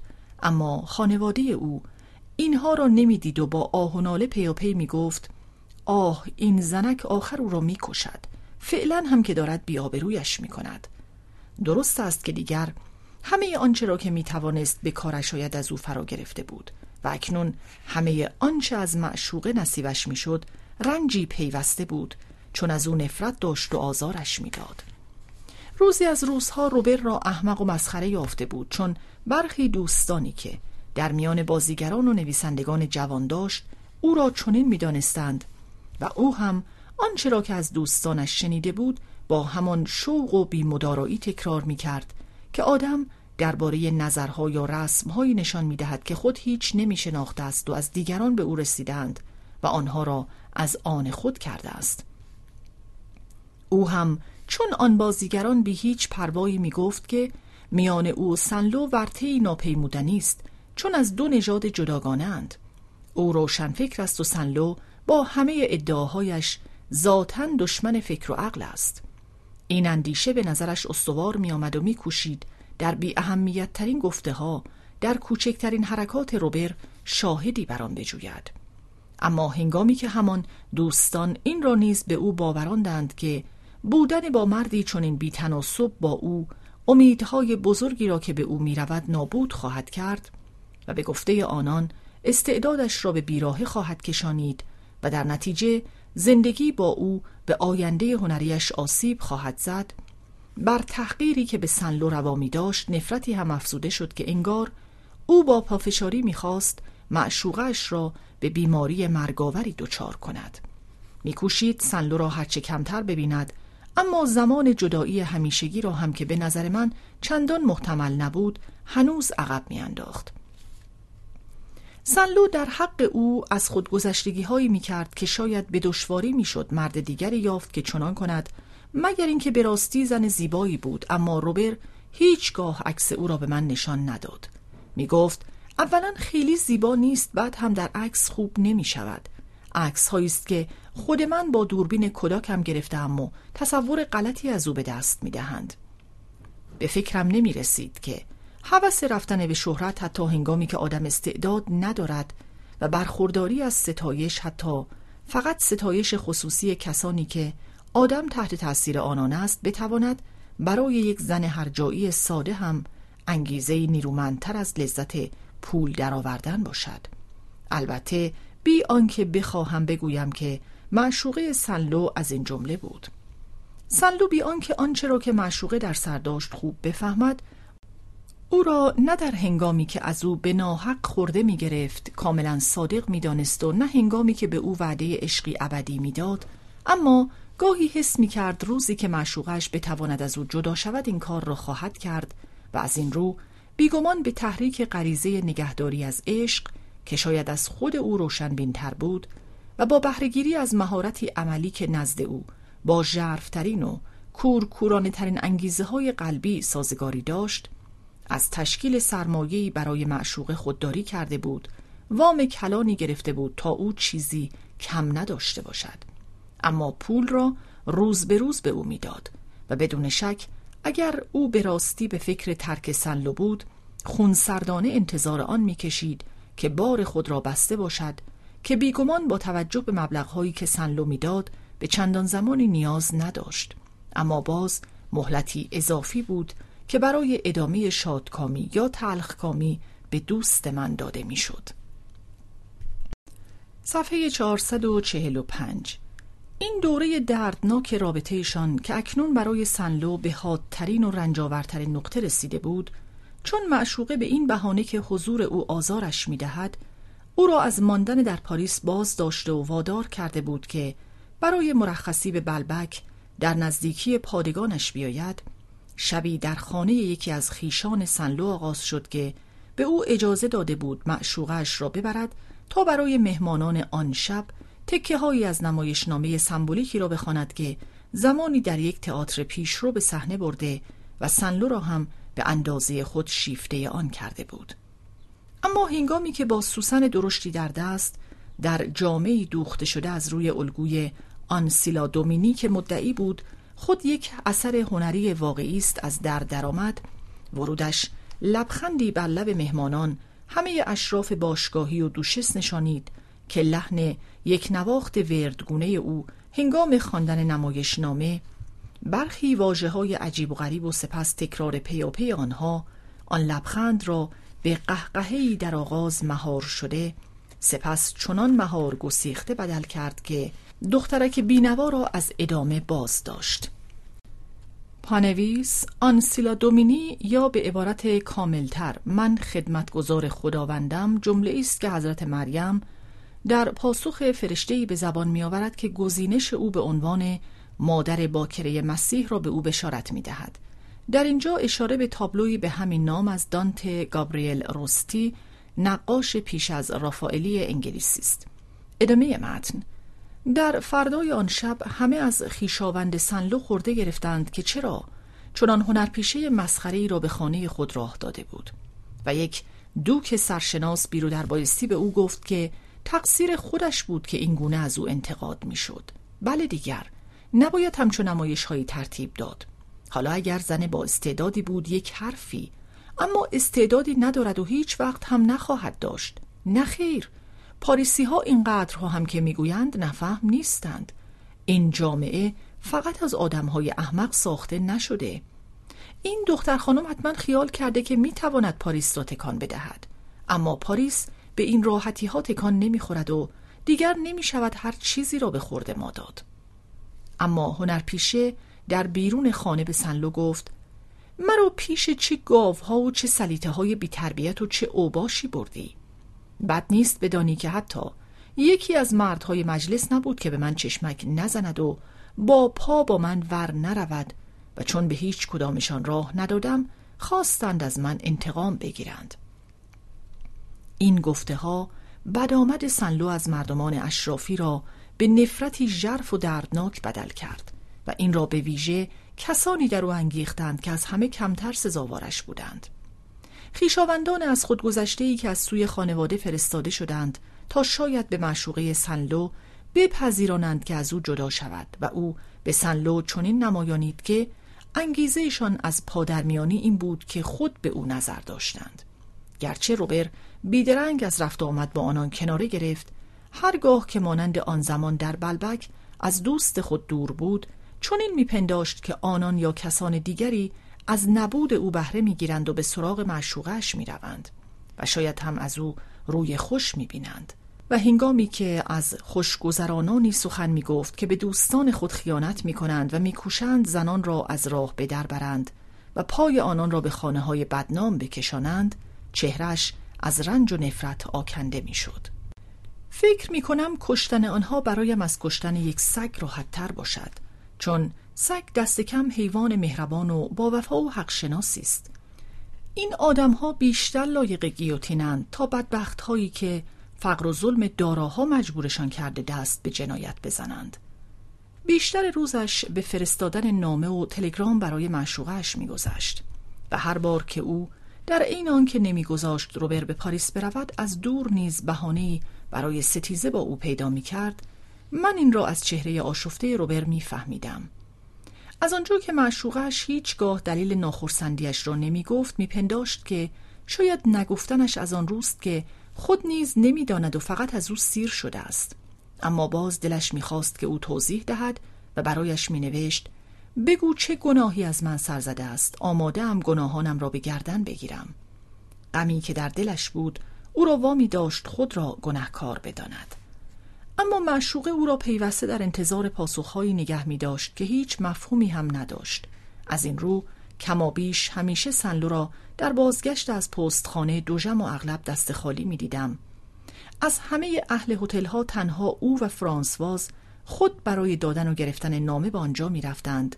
این از بیاعتمادی خدمتکارانه آن از بیتابی عاشقانه راهی که باید برای تلگرام میپیمود از این هم طولانی تر بود چند روزی پس از شام خانه بلوک مادر بزرگم با خوشحالی گفت که سنلو از او پرسیده است آیا نمی‌خواهد پیش از رفتن از بلبک از او عکسی بگیرد؟ و چون دیدم که بهترین پیراهنش را به تن کرده و دو دل است که کدام یک از کلاهایش را به سر بگذارد از این کار کودکانه که از سوی کسی چون او سخت شگرف بود تا اندازه خشمگین شدم. پانویس بسیار بعد در صدوم و اموره خواهیم دید که این با پسین عکس مادر بزرگ است. ادامه متن. حتی پیش خود گفتم که شاید درباره مادر بزرگم اشتباه کرده بودم. شاید به او بیش از اندازه ارزش می‌دادم. شاید آنقدرها هم که من همیشه خیال کرده بودم.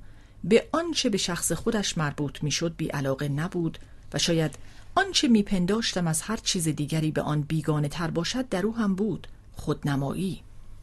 بدبختانه ناخرسندیم از آن پیشنهاد عکس برداری و به ویژه شادیش که به نظر می آمد در مادر بزرگم انگیخته باشد چنان نمایان بود که فرانس باز فهمید و ناخواسته بر آن دامن زد. چون بحث احساساتی و سوزناکی پیش کشید که دلم نخواست با آن همراهی نشان دهم. آه آقا فکرش را بکنید خانم چقدر خوشحال می شوند که عکسشان را بیاندازند. برای همین هم می‌خواهند کلاهی را بگذارند که این خدمتکار پیرشان برایشان صاف و صوف کرده بگذارید عکسش را بگیرد آقا گناه دارد در توجیه خودم با خود می گفتم که در مسخره کردن احساسات فرانسواز بیرحمی به خرج نمی دهم چون به خاطر می آوردم که مادر و مادر بزرگم که در همه چیز سرمشق من بودند نیز اغلب چنان می کردند. اما مادر بزرگم چون ناخشنودیم را دید گفت که اگر آن جلسه عکاسی مرا خوش نمی آید از آن چشم می پوشد. من این را نمی خواستم. به او اطمینان دادم که هیچ چیز بدی در آن نمی بینم و گذاشتم که خود را بیاراید. اما برای اینکه نشان دهم چه اندازه نیرو و نفوذ دارم دو سه کلمه سخرآمیز و برخورنده به زبان آوردم تا لذتی را که به نظر می آمد از انداختن عکس خود می‌برد خونسا کنم نتیجه که گرچه نتوانستم او را از گذاشتن کلاه عظیمش باز بدارم دست کم کاری کردم که خوشحالی از چهرش محو شود. خوشحالی که باید مایه شادمانی من می‌شد و همانگونه که اغلب در زنده بودن کسانی پیش میآید که بیش از همه دوستشان میداریم در نظرمان بیش از آن که شکل ارزشمند خوشبختی باشد که بسیار آرزو داریم نصیبشان کنیم نمودار عیبی حقیرانه است که خشمگینمان می کند کشخلقیم بیشتر از آنجا می آمد که در آن هفته پنداری مادر بزرگم از من می گریخت و نتوانسته بودم او را یک لحظه چه در روز و چه شب هنگام تنها ببینم. وقتی بعد از ظهر به هتل برمیگشتم تا اندکی با او تنها باشم میشنیدم که در هتل نیست یا اینکه برای گفتگوی طولانی با فرانسواز خلوت می کرد و اجازه نداشتم بحثشان را به هم بزنم و هنگامی که شامگاهان را با سنلو بیرون گذرانده بودم و در راه بازگشت به زمانی می اندیشیدم که مادر بزرگم را باز می یافتم و می بوسیدم هرچه منتظر می ماندم که آن ضربه های کوچک را به دیوار بکوبد و مرا به اتاقش بخواند تا به او شب بخیر بگویم خبری نمی‌شد. سرانجام به بستر می رفتم اندکی دلگیر از بیعتنائیش که برایم بسیار تازگی داشت و از اینکه شادکامی را از من دریغ می داشت که به آن بسیار دلبسته بودم و همچنان با دل لرزان آنگونه که در کودکیم گوش به دیوار می سپردم که لال می ماند و گریان به خواب می رفتم. صفحه 449 در آن روز مانند روزهای پیشین سنلو ناگزیر شد به دونسیر برود اکنون در انتظار آنکه به گونه همیشگی به کار گرفته شود تا نزدیکی غروب با او کار داشتند. متاسف بودم که در بلبک نبود. دیده بودم که چند زن جوان که از دور به نظرم بسیار زیبا می آمدند از کالسکه پیاده شدند و برخی به تالار رقص کازینو برخی دیگر به بستنی فروشی رفتند. در یکی از آن دوره های جوانی به سر می بردم که آدم به کس خاصی دل نبسته آزاد است و در همه جا آنگونه که دلداد زنی را که دوست دارد زیبایی را می خواهد و می جوید و می بیند.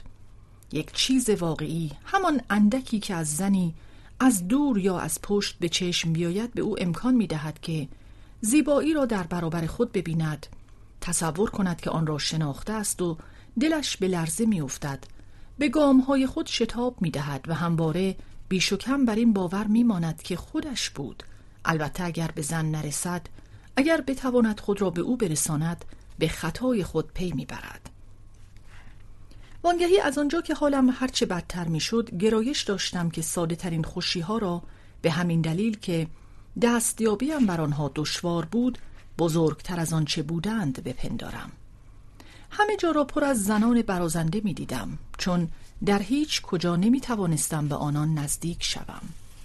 در کنار دریا چون خسته بودم در کازینو یا کافه قنادی چون خجالت می کشیدم.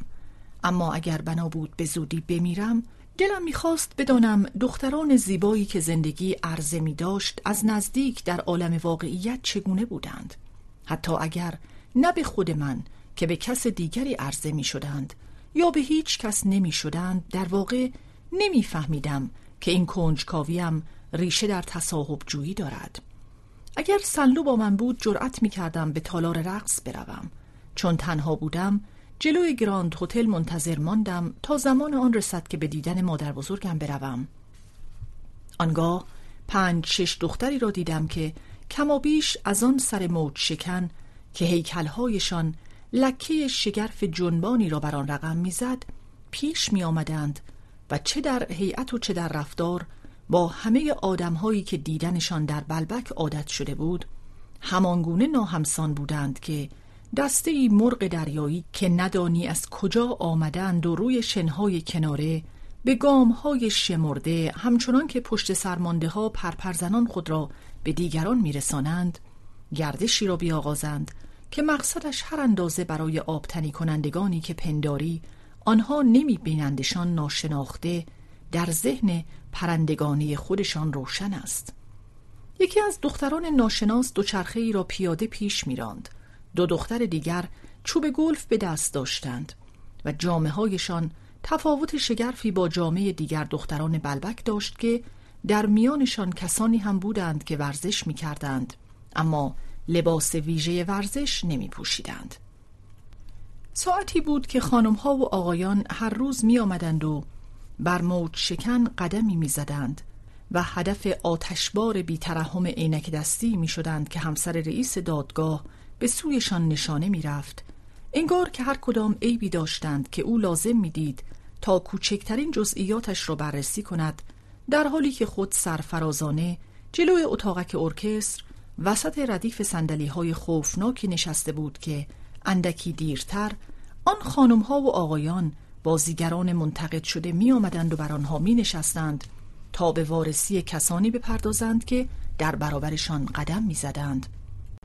همه آن آدم ها که موج شکن را چنان تکان خوران می پیمودند که گفتی بر عرشه کشتی بودند چون نمی توانستند گامی بردارند و همزمان با آن بازو تکان ندهند چشم بر نگردانند شانه راست نکنند با حرکتی تعادلی در جهت مخالف حرکتی که کرده بودند آن را جبران نکنند و چین به چهره نیاورند. برای نشان دادن بیاعتناییشان به کسانی که در کنارشان گام می‌زدند یا از روبرو می آمدند خود را به ندیدن می‌زدند. اما از ترس برخورد با آنان زیر چشمی نگاهشان می کردند و برعکس به هم می خوردند در هم می پیچیدند چون هر کدام دیگری را با دقتی پنهانی در پس ظاهری بیعتنا می پاییدند زیرا عشق به جمعیت و به طبعش ترس از آن یکی از نیرومندترین انگیزه های هر آدمی است که یا میکوشد دیگران را خوش بیاید و شگفت زده کند یا نشان دهد که آنان را به چیزی نمی‌گیرد. نزد کسی هم که از مردم کناره می‌گیرد اعتکاف مطلق تا پایان عمر نیز اغلب ریشه در عشق ناهنجار به مردم دارد که چنان بر همه عاطفه های دیگر او چیره شده است که چون در بیرون از خانه ستایشی را که دلش می‌خواهد از دربان رهگذران مهتر کنار خیابان ایستاده نمی بیند بهتر می‌داند هیچگاه خود را به آنان نشان ندهد و در نتیجه هر گونه فعالیتی را که نیازمند بیرون رفتن از خانه باشد کنار می‌گذارد. پانویز شکی نیست که پروست در نوشتن این سطور به شعر توده های بودلر نظر داشته است. رجوع کنید به توده ها. اشعار کوچک منصور. ادامه متن.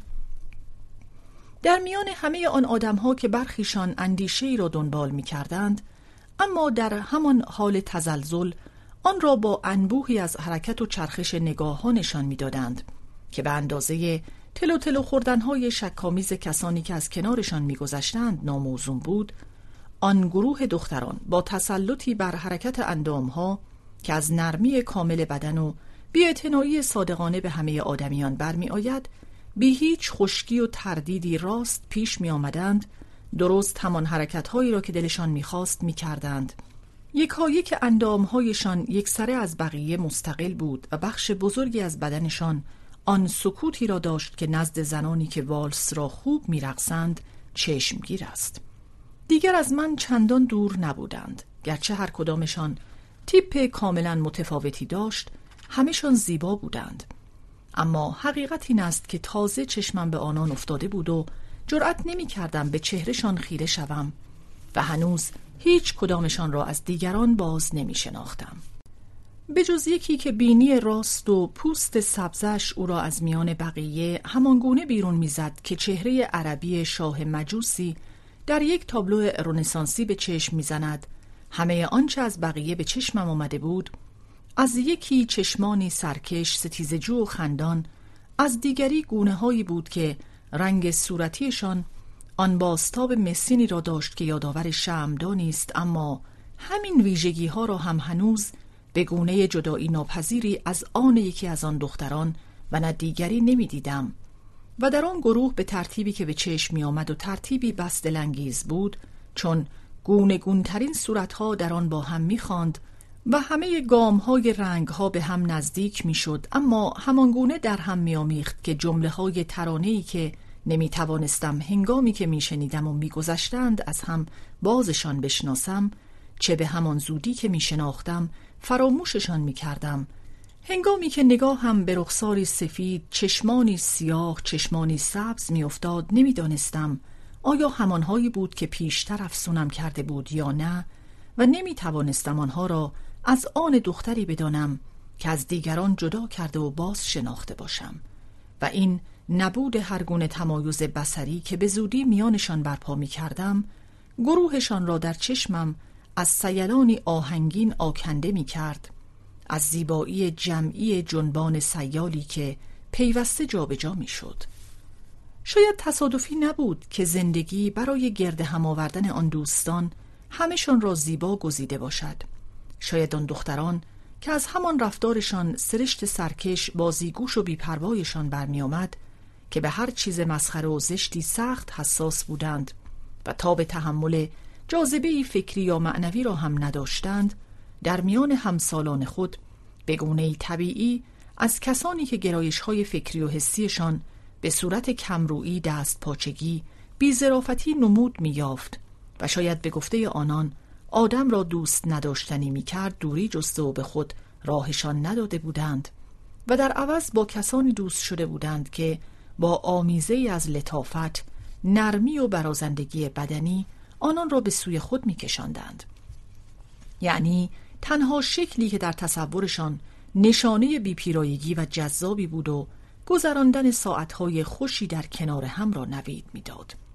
شاید هم طبقه ای که به آن وابسته بودند و به درستی نمی‌دانستم کدامین است به نقطه ای از تحول خود رسیده بود که در آن یا برخورداری از توانگری و آسایش یا رواج عادتهای ورزشی تازه که حتی در برخی محیطهای تودهی هم دیده می شود و فرهنگی بدنی که هنوز فرهنگ فکری به آن افزوده نشده است به یک محیط اجتماعی همانند مکتبهای پیکرتراشی متعادل و بارآور که هنوز در جستجوی شیوه های بیانی پرتب نیستند امکان می دهد به گونه طبیعی و فراوان بدنهای زیبایی بارانها و کمرگاه های خوشتراش چهره های سالم و آسوده با حالت زیرک و چالاک بیافرینند.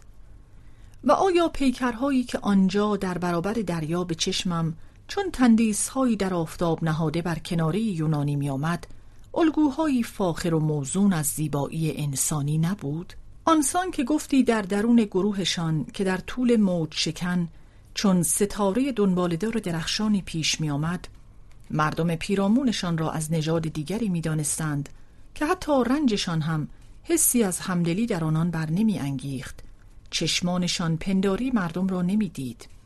ایستادگان را چنان از سر راه خود پس می‌زدند که ماشینی که به حرکت رها شده باشد و نتوان انتظار داشت که پیادگان را زیر نگیرد و در نهایت به همین بسنده می کردند که اگر پیرمردی که وجودش را نمیپذیرفتند و از تماس تن خود با او می پرهیختند با دیدنشان با حرکتی حراسان و خشمالود اما شتابناک و خندهآور پا به فرار گذاشت به یکدیگر نگاه کنند و بخندند در برابر آنچه از گروه خودشان نبود هیچ به بیاعتنایی وانمود نمی کردند. همان بیاعتنایی صادقانهشان بس بود و مانعی نبود که ببینند و از سر بازی گوشی با جهشی به دو یا با دو پای به هم پیوسته آن را پشت سر نگذارند چون همشان آکنده و سرکش از جوانی بودند که آدمی سخت نیازمند به کار انداختن آن است تا آنجا که حتی در حالت غمگینی و بیماری باز بیشتر از ضرورتهای سن خود پیروی می کند تا از حالی که دارد و هیچگاه فرصتی را که برای جست و خیزی یا سرخوردنی پیشاید از دست نمی دهد. آگاهانه تسلیم آن می شود و گاه به گاه با گام زدن آهستش به همان گونه که شپن با غمگینانه ترین جمله هایش گریزهای زیبایی همراه می کند که آمیزه ای از بازیگوشی و چیر دستی است همسر یک بانکدار پیر پس از دودلی بسیار که شوهرش را رو به کدام جهت بنشاند سرانجام جایی برای او روی یک صندلی تاش و رو به موج شکن در پناه اتاقک نوازندگان پیدا کرد که او را از باد و آفتاب ایمن می داشت. و چون دید که جایش خوب است رفت تا برایش روزنامه‌ای بخرد که خود برای او می‌خواند و سرگرمش می‌کرد. غیبتهای کوتاهی که هیچگاه بیش از پنج دقیقه طول نمی‌کشید که پیرمرد تنها مانده همین را هم بس طولانی مییافت. اما او که در عین پرستاری از شوهر پیرش میکوشید این کارش به چشم او نیاید اغلب تکرارشان می‌کرد. تا پیرمرد احساس کند هنوز می‌تواند همچون دیگران زندگی کند و هیچ نیازی به حمایت ندارد. سکوی نوازندگان در بالای سر پیرمرد. جستگاه طبیعی وسوسه کننده می ساخت که دختر بزرگتر دسته کوچک بیدودلی به دویدن در آن پرداخت و از بالای سر پیرمرد وحشت زده چنان جستی زد که کم مانده بود پاهای چابکش به کلاه ملوانی او بخورد و دختران دیگر را بسیار شادمان کرد.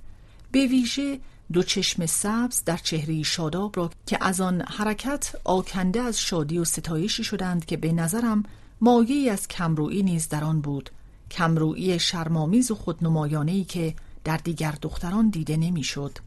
پانویس جستگاه واژه بر برساخته برای ترمپلین صفحه ثابت یا متحرک و اغلب بسیار انعطاف پذیری که در ورزشگاه یا سیرک برای جستن و پریدن به کار گرفته می شود. ادامه متن. یکی از آنان با صدایی دورگه و لحنی ریشخندآمیز گفت حیوانک پیرمرد دلم براش میسوزد. جانش دارد در میآید. چند قدم دیگر رفتند سپس در میانه راهی بی به آنکه راه دیگران را میبستند در گروهی بیشکل یک پارچه شگرف پر سر و صدا گرد آمدند. چون دسته ای پرنده که در لحظه پرکشیدن جمع شوند. سپس در طول موج شکن بر فراز دریا آهسته به راه افتادند.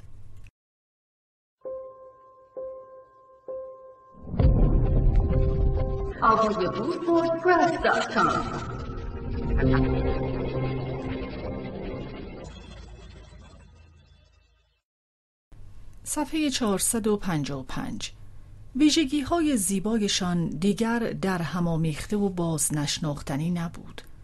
آنها را از هم تفکیک کرده و چون نامهایشان را نمی‌دانستم با ترکیبشان به یکایک آنان هویت داده بودم.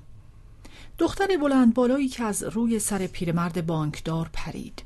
دختر کوچک قامتی که گونه های صورتی گوشتالو و چشمان سبزش بر زمینه افق دریا به چشم می‌زد. دختر سبزی با بینی راست که میان بقیه چشمگیر بود. آنی که چهرهی به سفیدی تخم مرغ داشت و در آن قوس بینیش چون نوک جوجه دیده می‌شد. چهرهی که ویژه برخی جوانان بسیار کمسال است یکی دیگر بلند قد با جلیقه‌ای به تن که به او ظاهری چنان فقیرانه می‌داد و هیکل زیبای برازندهش را چنان از ریخت میانداخت که تنها یک توجیه به ذهن می آورد و آن اینکه پدر و مادر برجسته ای داشت که به عزت نفس خود بیش از نظر آبتنی کنندگان بلبک و برازندگی ظاهری فرزندان خود بها می‌دادند. و برایشان هیچ اهمیتی نداشت که آنان با لباسی روی موج شکن بلبک بگردند که به نظر آدمهای عادی بیش از اندازه ساده و بیپیرایه بیاید. دختری با چشمان رخشنده خندان با گونه های گوشتالوی مات که کلاه سیاهی به سر داشت دوچرخه ای را پیش میراند و کمرگاهش را ناشیانه تکان می‌داد. و هنگامی که از نزدیکیش گذشتم شنیدم که های آرگوی بسیار جلفی را به صدای بسیار بلند به زبان می آورد که البته در لابلای آنها عبارت وخیم زندگیشان را می کنند هم شنیده شد. تا آنجا که فرضی را که بر پایه جلیقه دوستش ساخته بودم به کناری گذاشتم و با خود گفتم که باید این دختران از آن آدمهایی باشند که به تماشای مسابقه های دوچرخ سواری می روند و همشان معشوقه های خیلی جوان قهرمانان دوچرخ سواری هند. به هر حال در هیچ کدام از گمانهایم آنان را دخترانی عفیف در نظر نمی آوردم.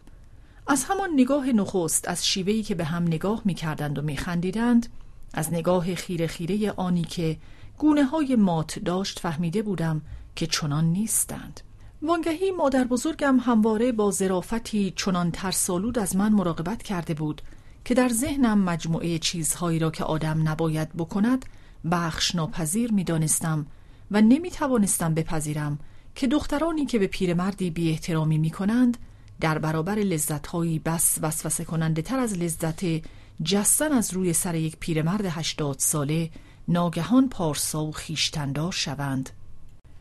اکنون از هم باز شناخته می شدند. اما گفتگوی نگاه هایشان که خودستایی و حس همبستگی دوستانه آنها را میانگیخت و در آنها لحظه به لحظه به فراخور آنکه برای دوستانشان بود یا برای رهگذران گاه علاقه و گاه بیاعتنایی خیر سرانی میافروخت که در یکایکشان به چشم می‌زد. و نیز این آگاهی که یکدیگر را چنان از نزدیک می شناختند که می توانستند همواره با هم بگردند و گروهی جدا از دیگران بسازند میان هیکلهای مستقل و جدایشان در حالی که آهسته آهسته گام می‌زدند رابطه نادیدنی اما موزون مانند یک سایه یگانه گرم یک جو یگانه برپا می کرد و از ایشان مجموعه یک پارچه می ساخت که هرچه بخشهای خودش همگن بود با توده ای که گروهشان به کندی از میانش میگذشت ناسازگاری داشت.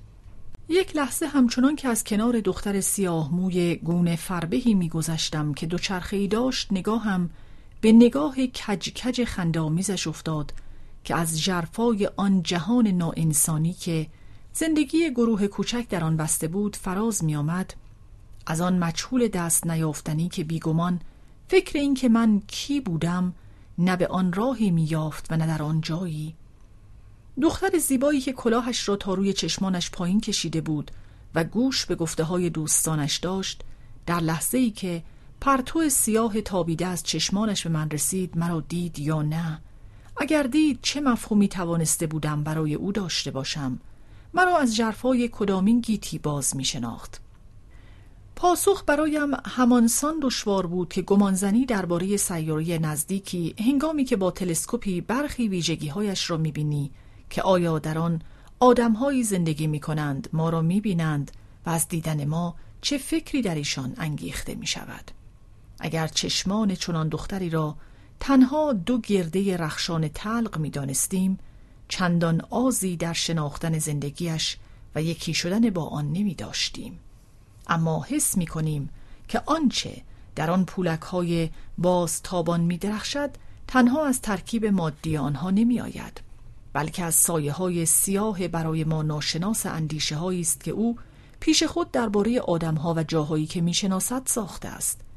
درباره چمن اسپریس ها خاک راههایی که کاش آن پری کوچک برای من از پری بهشت ایرانی فریبنده تر رکاب زنان از میان سبززاران و بیشه ها مرا بر آنها می برد و نیز سایه های خانه‌ای که به آن پا می‌گذارد طرحهایی که در سر دارد یا دیگران برایش دارند و از همه بالاتر از خود او میآید از خواستهایش دلبستگیهایش دلزدگیهایش اراده ناشناس کاستی ناپذیرش. می‌دانستم که بی دستیابی بر آنچه در چشمان آن دختر دوچرخه سوار است بر خود او دست نمییابم. و از این رو دلم آرزوی همه زندگی او را داشت. آرزوی دردناک چون حس می کردم است. اما سکراور چون زندگی که تا آن زمان داشتم یک بار دیگر نه همه زندگیم بلکه تنها بخش کوچکی از فضای پهناور پیش رویم بود که در آرزوی در برگرفتنش می سوختم و از زندگی آن دختران ساخته شده بود. و مرا از آنچه ادامه خیشتن امکان تکثیر خیشتن است یعنی خوشبختی برخوردار می کرد. بیگمان نداشت هیچ عادت و به همین گونه اندیشه مشترکی پیوستنم به آن دختران و خوش آمدشان از من را دشوارتر می ساخت. اما شاید هم به یاری همین ناهمسانی ها و آگاهی از اینکه در ترکیب سرشت و کردارشان حتی یک عنصر تنها که من بشناسم و داشته باشم یافت نمی‌شد در وجودم اتشی همانند آنی که زمینی تشنه را میتفتاند جایگزین سیری می‌شد اتش زندگی که جانم چون تا آن زمان حتی قطری از آن به خود ندیده بود با آز لح زنان نوش می کرد و به کمال به کام می کشید. آنقدر به دختر رخشند چشم خیره شده بودم که پنداری فهمید و به دختر از همه بزرگتر چیزی گفت که من نفهمیدم اما او را خنداند.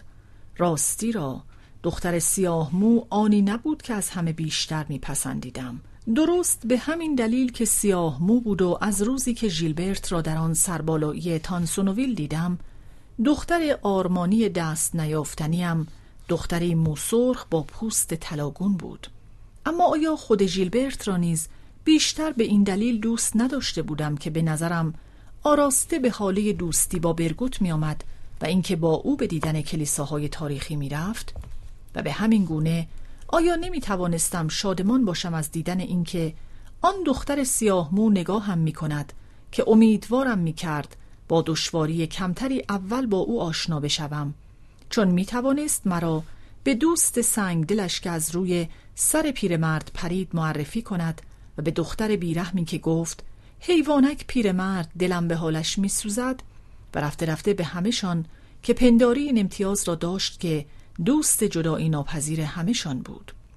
با این همه این فرض که بتوانم روزی دوست این یا آن یک از آن دختران بشوم و چشمان او که نگاه های ناشناسش گاهی ندانسته همانگونه بر من میافتاد و روی من میگشت که باستابی از خورشید بر دیواری بر اثر کیمیای معجزگری روزی رخصت دهد که اندیشه وجود من و یاری با من به درون ذره های وصف ناپذیر آن چشمان رخنه کند. این فرض که خود من بتوانم روزی میان آنان در صفی که در طول کناره دریا به راه میانداختند جایی بگیرم. به نظرم تناقضی همان اندازه حل نشدنی در برداشت که اگر در برابر پیشانی نمایی آتنی یا دیوار نگاری با تصویر صفی از الهگان ممکن می دانستم که من تماشاگر نیز در صفشان جایی داشته باشم و الهگان دوستم بدارند پس آیا خوشبختی آشنایی با آن دختران دست نیافتنی بود؟ درست است که این نخستین باری نمی بود که از این گونه خوشبختی چشم می پوشیدم. کافی بود آن همه ناشناسانی را به یاد آورم که در همان بلبک گذر شتابناک کالسکه ناگزیرم داشته بود برای همیشه فراموششان کنم و حتی لذتی که از دیدن آن گروه فاخر می بردم که انگار دسته ای از باکرگان یونانی بود از آنجا می آمد که نشانی از گریز پایی زنانی بر راه گذران داشت.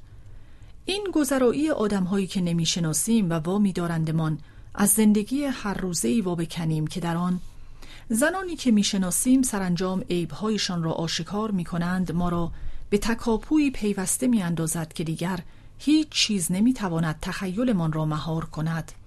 و اگر تخیل را از لذت ها بگیری تنها خود لذت می ماند یعنی هیچ. اگر آن دختران نزد یکی از آن واسطه هایی به من عرضه می شدند که همان گونه که دیدیم از آنان بدم هم نمی آمد اگر عنصری که از آن همه رمز و سایه روشن برخوردارشان می کرد از آنان گرفته می شد کمتر افسونم می کردند باید که تخیل که شک در توانایی دستیابی به هدفشان را برمیانگیزد برای ما هدفی تازه بیافریند که آن دیگری را پنهان کند و با نشاندن اندیشه رخنه در یک زندگی دیگر به جای جستجوی لذتی شهوانی ما را از باز شناختن این لذت از چشیدن طعم واقعیش از محدود کردن آن در خودش باز بدارد. باید که میان تو و ماهی که اگر برای نخستین بار آماده و پخته بر میزی ببینی به هزار زحمت و نیرنگی که برای گرفتنش لازم است نمی ارزد در طول بعد از ظهرهای ماهیگیری شکن شکن آبی حایل باشد که بر پهنه آن در سیلان لاجوردی شفاف و جنبان سیغلی تنی و گنگی شکلی پدیدار می شود که به درستی نمیدانی با آنها چه باید کرد.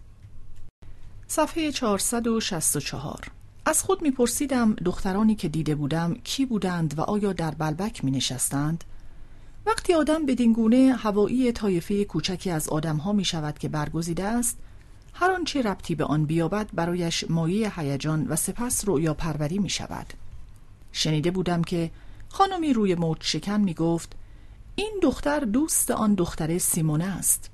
به حالت کسی که با غرور و خودنمایی بگوید این پسر دوست جانجانی پسر کوچکه خاندان لاروشفوکو است و بیدرنگ بر چهره کسی که این را شنیده بود این کنجکاوی را حس می کردی که چهره آدمی را که امتیاز دوستی با دختر سیمونه را داشت بهتر نگاه کند امتیازی که طبعا نصیب همه کس نمی‌شد. چون اشرافیت چیزی نسبی است و سوراخ هایی هستند که در آنها پسر یک مبل فروش شاه شیک پوشان است و چون ولی عهد انگلیس برای خودش درباری دارد. از آن پس اغلب کوشیدم به خاطر آورم که این نام سیمونه در آن کنار دریا برایم چه تنینی داشت نامی که هنوز شکلش که آن را درست نشنیده بودم و همچنین معنایش روشن نبود و نمی‌دانستم از آن چه کسی است. یعنی آکنده از آن گنگی و تازگی بود که بعدها برای آدم بس هیجان آور می شود هنگامی که این نام که توجه بیوقفت حرفهای آن را ثانیه به ثانیه ژرفتر در تو حک می کند برایت نخستین آوایی شده است که در لحظه بیداری یا پس از بیهوشی به خاطر میآوری. حتی پیش از آن که بدانی چه ساعتی است یا در کجایی شاید حتی پیش از آن که واژه من به ذهنت آید انگار که آدمی که آن نام را دارد از خود تو بیشتر خودت باشد. انگار که پس از چند لحظه بی خودی مهلتی که پیش از همه به پایان می‌رسد آنی باشد که در آن به او فکر نمی کردی. تنها چند سالی پس از آن بود که نام دختر سیمونه برای من چنین شد نمی‌دانم چرا از همان نخستین روز با خود گفتم که سیمونه باید نام خانوادگی یکی از آن دختران باشد و دیگر پیوسته در این فکر بودم که چگونه می شود با خانواده سیمونه آشنا شد و برای اینکه نظر تحقیرآمیزی درباره من نداشته باشند این کار را به یاری کسانی کرد که خانواده آنان را از خودش بالاتر بداند که کار چندان دشواری نبود اگر خودشان از قشرهای پایین تر بودند. زیرا نمی‌توان با کسی که آدم را تحقیر می کند آشنایی کامل به هم زد و او را یک سر جذب خود کرد مگر اینکه نخست حس تحقیر از میان برداشته شده باشد. هر بار که تصویر زنانی چنین متفاوت در ذهن ما رخ نمی کند تنها زمانی آرام می گیریم که توانسته باشیم این بیگانگان را به چیزی که شبیه خودمان باشد بدل کنیم مگر اینکه فراموشی یا رقابت تصویرهای دیگری آنها را حذف کند چه روان ما در این باره همان واکنش و فعالیت را نشان می دهد که بدن دارد که تا به پذیرش یک جسم خارجی را در درون خود ندارد مگر اینکه آن را بیدرنگ هضم و در خود حل کند. دختره سیمونه حتما آنی بود که از همه خوشگلتر بود. همانی که در زم به گمانم ممکن بود معشوقه من شود. چون تنها دختر گروه بود که دو یا سه بار سر برگرداند و به نظر آمد نگاه خیره مرا دیده است. از آسانسوربان پرسیدم که آیا در بلبک کسی به نام سیمونه می‌شناسد و او چون خوش نداشت بگوید که چیزی را نمی‌داند در پاسخ گفت که گویا چون این نامی به گوشش خورده است. چون به طبقه آخر رسیدیم از او خواهش کردم بگوید آخرین صورتهای دیدار کنندگان از هتل را برایم بیاورند. از آسانسور بیرون رفتم اما به جای رفتن به اتاقم در راهرو به راه افتادم. چون در آن ساعت پیش خدمت طبقه با آنکه از جریان هوا می ترسید پنجره ته راهرو را باز گذاشته بود که به جای دریا به طرف کوه و دره باز می‌شد. اما هیچگاه چیزی نشان نمی‌داد چون شیشه هایش به رنگ سبز مات و اغلب بسته بود. برای مرحله کوتاهی در برابر آن پنجره به نیایش و رؤیت چشماندازی ایستادم که برای یک بار هم که شده بود از آن سوی تپه نشانم می‌داد که هتل در دامنش بود و در آن چیزی جز خانه دوردست به چشم نمی آمد اما پرسپکتیو و روشنای شامگاهی بی آنکه در حجم خانه تغییری دهند به آن تراشی جواهرگونه و پرداختی مخملی چون صندوقچه فاخر می‌دادند. آنسان که ساختمان های مینیاتوری مرصع و مینایی به شکل کلیسا یا نمازخانه بسیار کوچک که بازمانده های قدیسان را در آن مینهند و تنها هر از گاهی به مؤمنان نشان می‌دهند تا نیایششان کنند. اما همان لحظه زیارت هم بیش از اندازه به درازا کشیده بود چون پیش خدمت که به دستی دست کلیدی داشت و دست دیگرش را به سلامگویی تا لبه عرقچین کاهنانش بالا می برد. بی آنکه به دلیل هوای زلال و خنک غروب از سر برش دارد آمد و دولته پنجره را چون دریچه های صندوقچه مقدس بست و مرا از پرستش کلیسای کوچک و یادگار زرین باز داشت. پانویس در همه این پاراگراف بلند و زیبا که در ستایش یک صحنه بسیار ساده اما آکنده از صفاست از زبان روحانی و استعاره های آینی کلیسا به فراوانی استفاده شده است تا جایی که حتی کلاه پیشخدمت به نظر راوی عرق چین اسقفانه می آید. مرحله و رؤیت در آغاز پاراگراف به آین راه صلیب نظر دارد که مؤمنان در کلیسا به جا می آورند. در طول راهی که در کلیسا از آستانه در آغاز می شود و پس از پیمودن طول دیوارهای آن دوباره به درگاه برمیگردد مراحل گوناگون مصائب مسیح یا راه صلیب با تصویر و شماره مشخص شده است که مؤمنان در آین ویژه‌ای در جمعه مقدس این مراحل را کند زنان میپیمایند. تراش جواهرگون و پرداخت مخملی به تزئینات محراب و اساسه آینی کلیسا نظر دارد که معمولا به گونه فاخر و پرتلالو ساخته می‌شوند. از جمله گرانبهاترین این اساسه صندوقچه های یادگاردان است که کاتولیک ها بقایایی از قدیسان از تارمو و بند انگشت و استخوان پا و جمجمه گرفته تا کفش و پیرهن و انگشتر را به عنوان یادگار در آنها نگهداری می کنند و می پرستند. این صندوقچه ها معمولا مرصع و طلایی است و به شکل کلیسا ساخته شده است.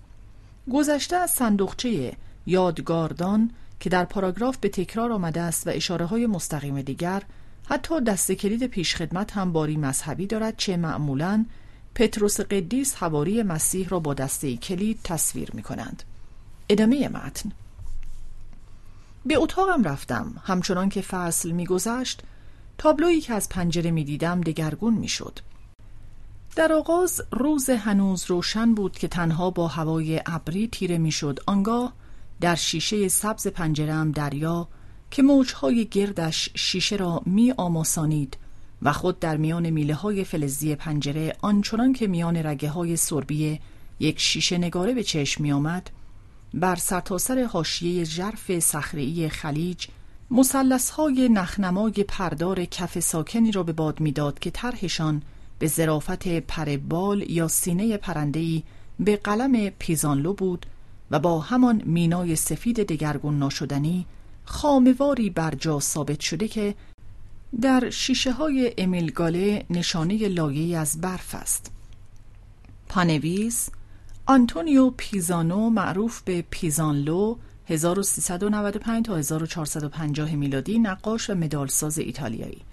امیل گاله 1846 تا 1904 بلورساز و منبتکار فرانسوی یکی از نمایندگان برجسته مد در سالهای دهه 1890 بود. ادامه متن.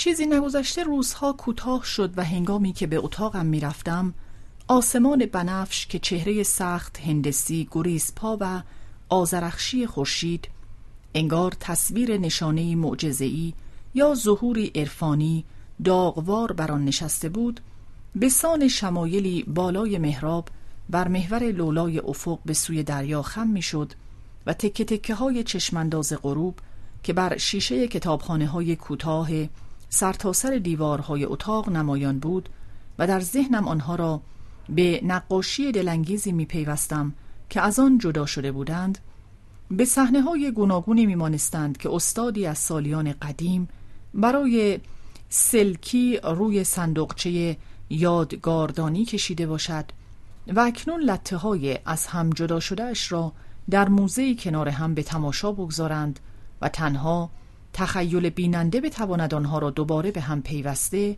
به جایشان در پای دیواره محراب برگرداند. چند هفته ای بعد وقتی به اتاقم می‌رفتم خورشید فرو نشسته بود.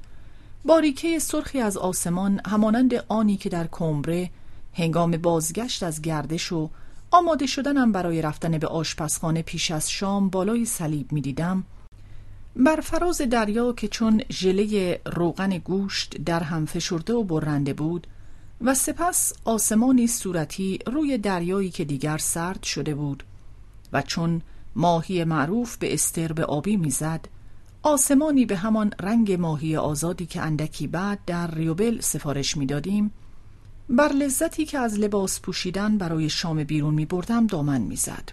روی دریا درست نزدیک کناره پرده از بخار یکی روی دیگری در لایه های گسترده و گسترده تر سر برمی آورد سیاه چون دوده اما همچنین سیغلی از عقیق با سنگینی دیدنی چنان که لایه های از همه بالاتر روی پایه در هم پیچیده آنهایی که تا آن زمان نگاهشان داشته بودند و تا بیرون از گرانیگاه آنها خم می شدند و چنان می نمود که می خواهند آن دار بسته تا نیمه آسمان افراشته را در پی خود بکشند و به دریا فرو بریزند. قایقی را می دیدم که چون مسافری شبرو دور می شد و همان حسی را داشتم که در واگن قطار به من دست داده بود.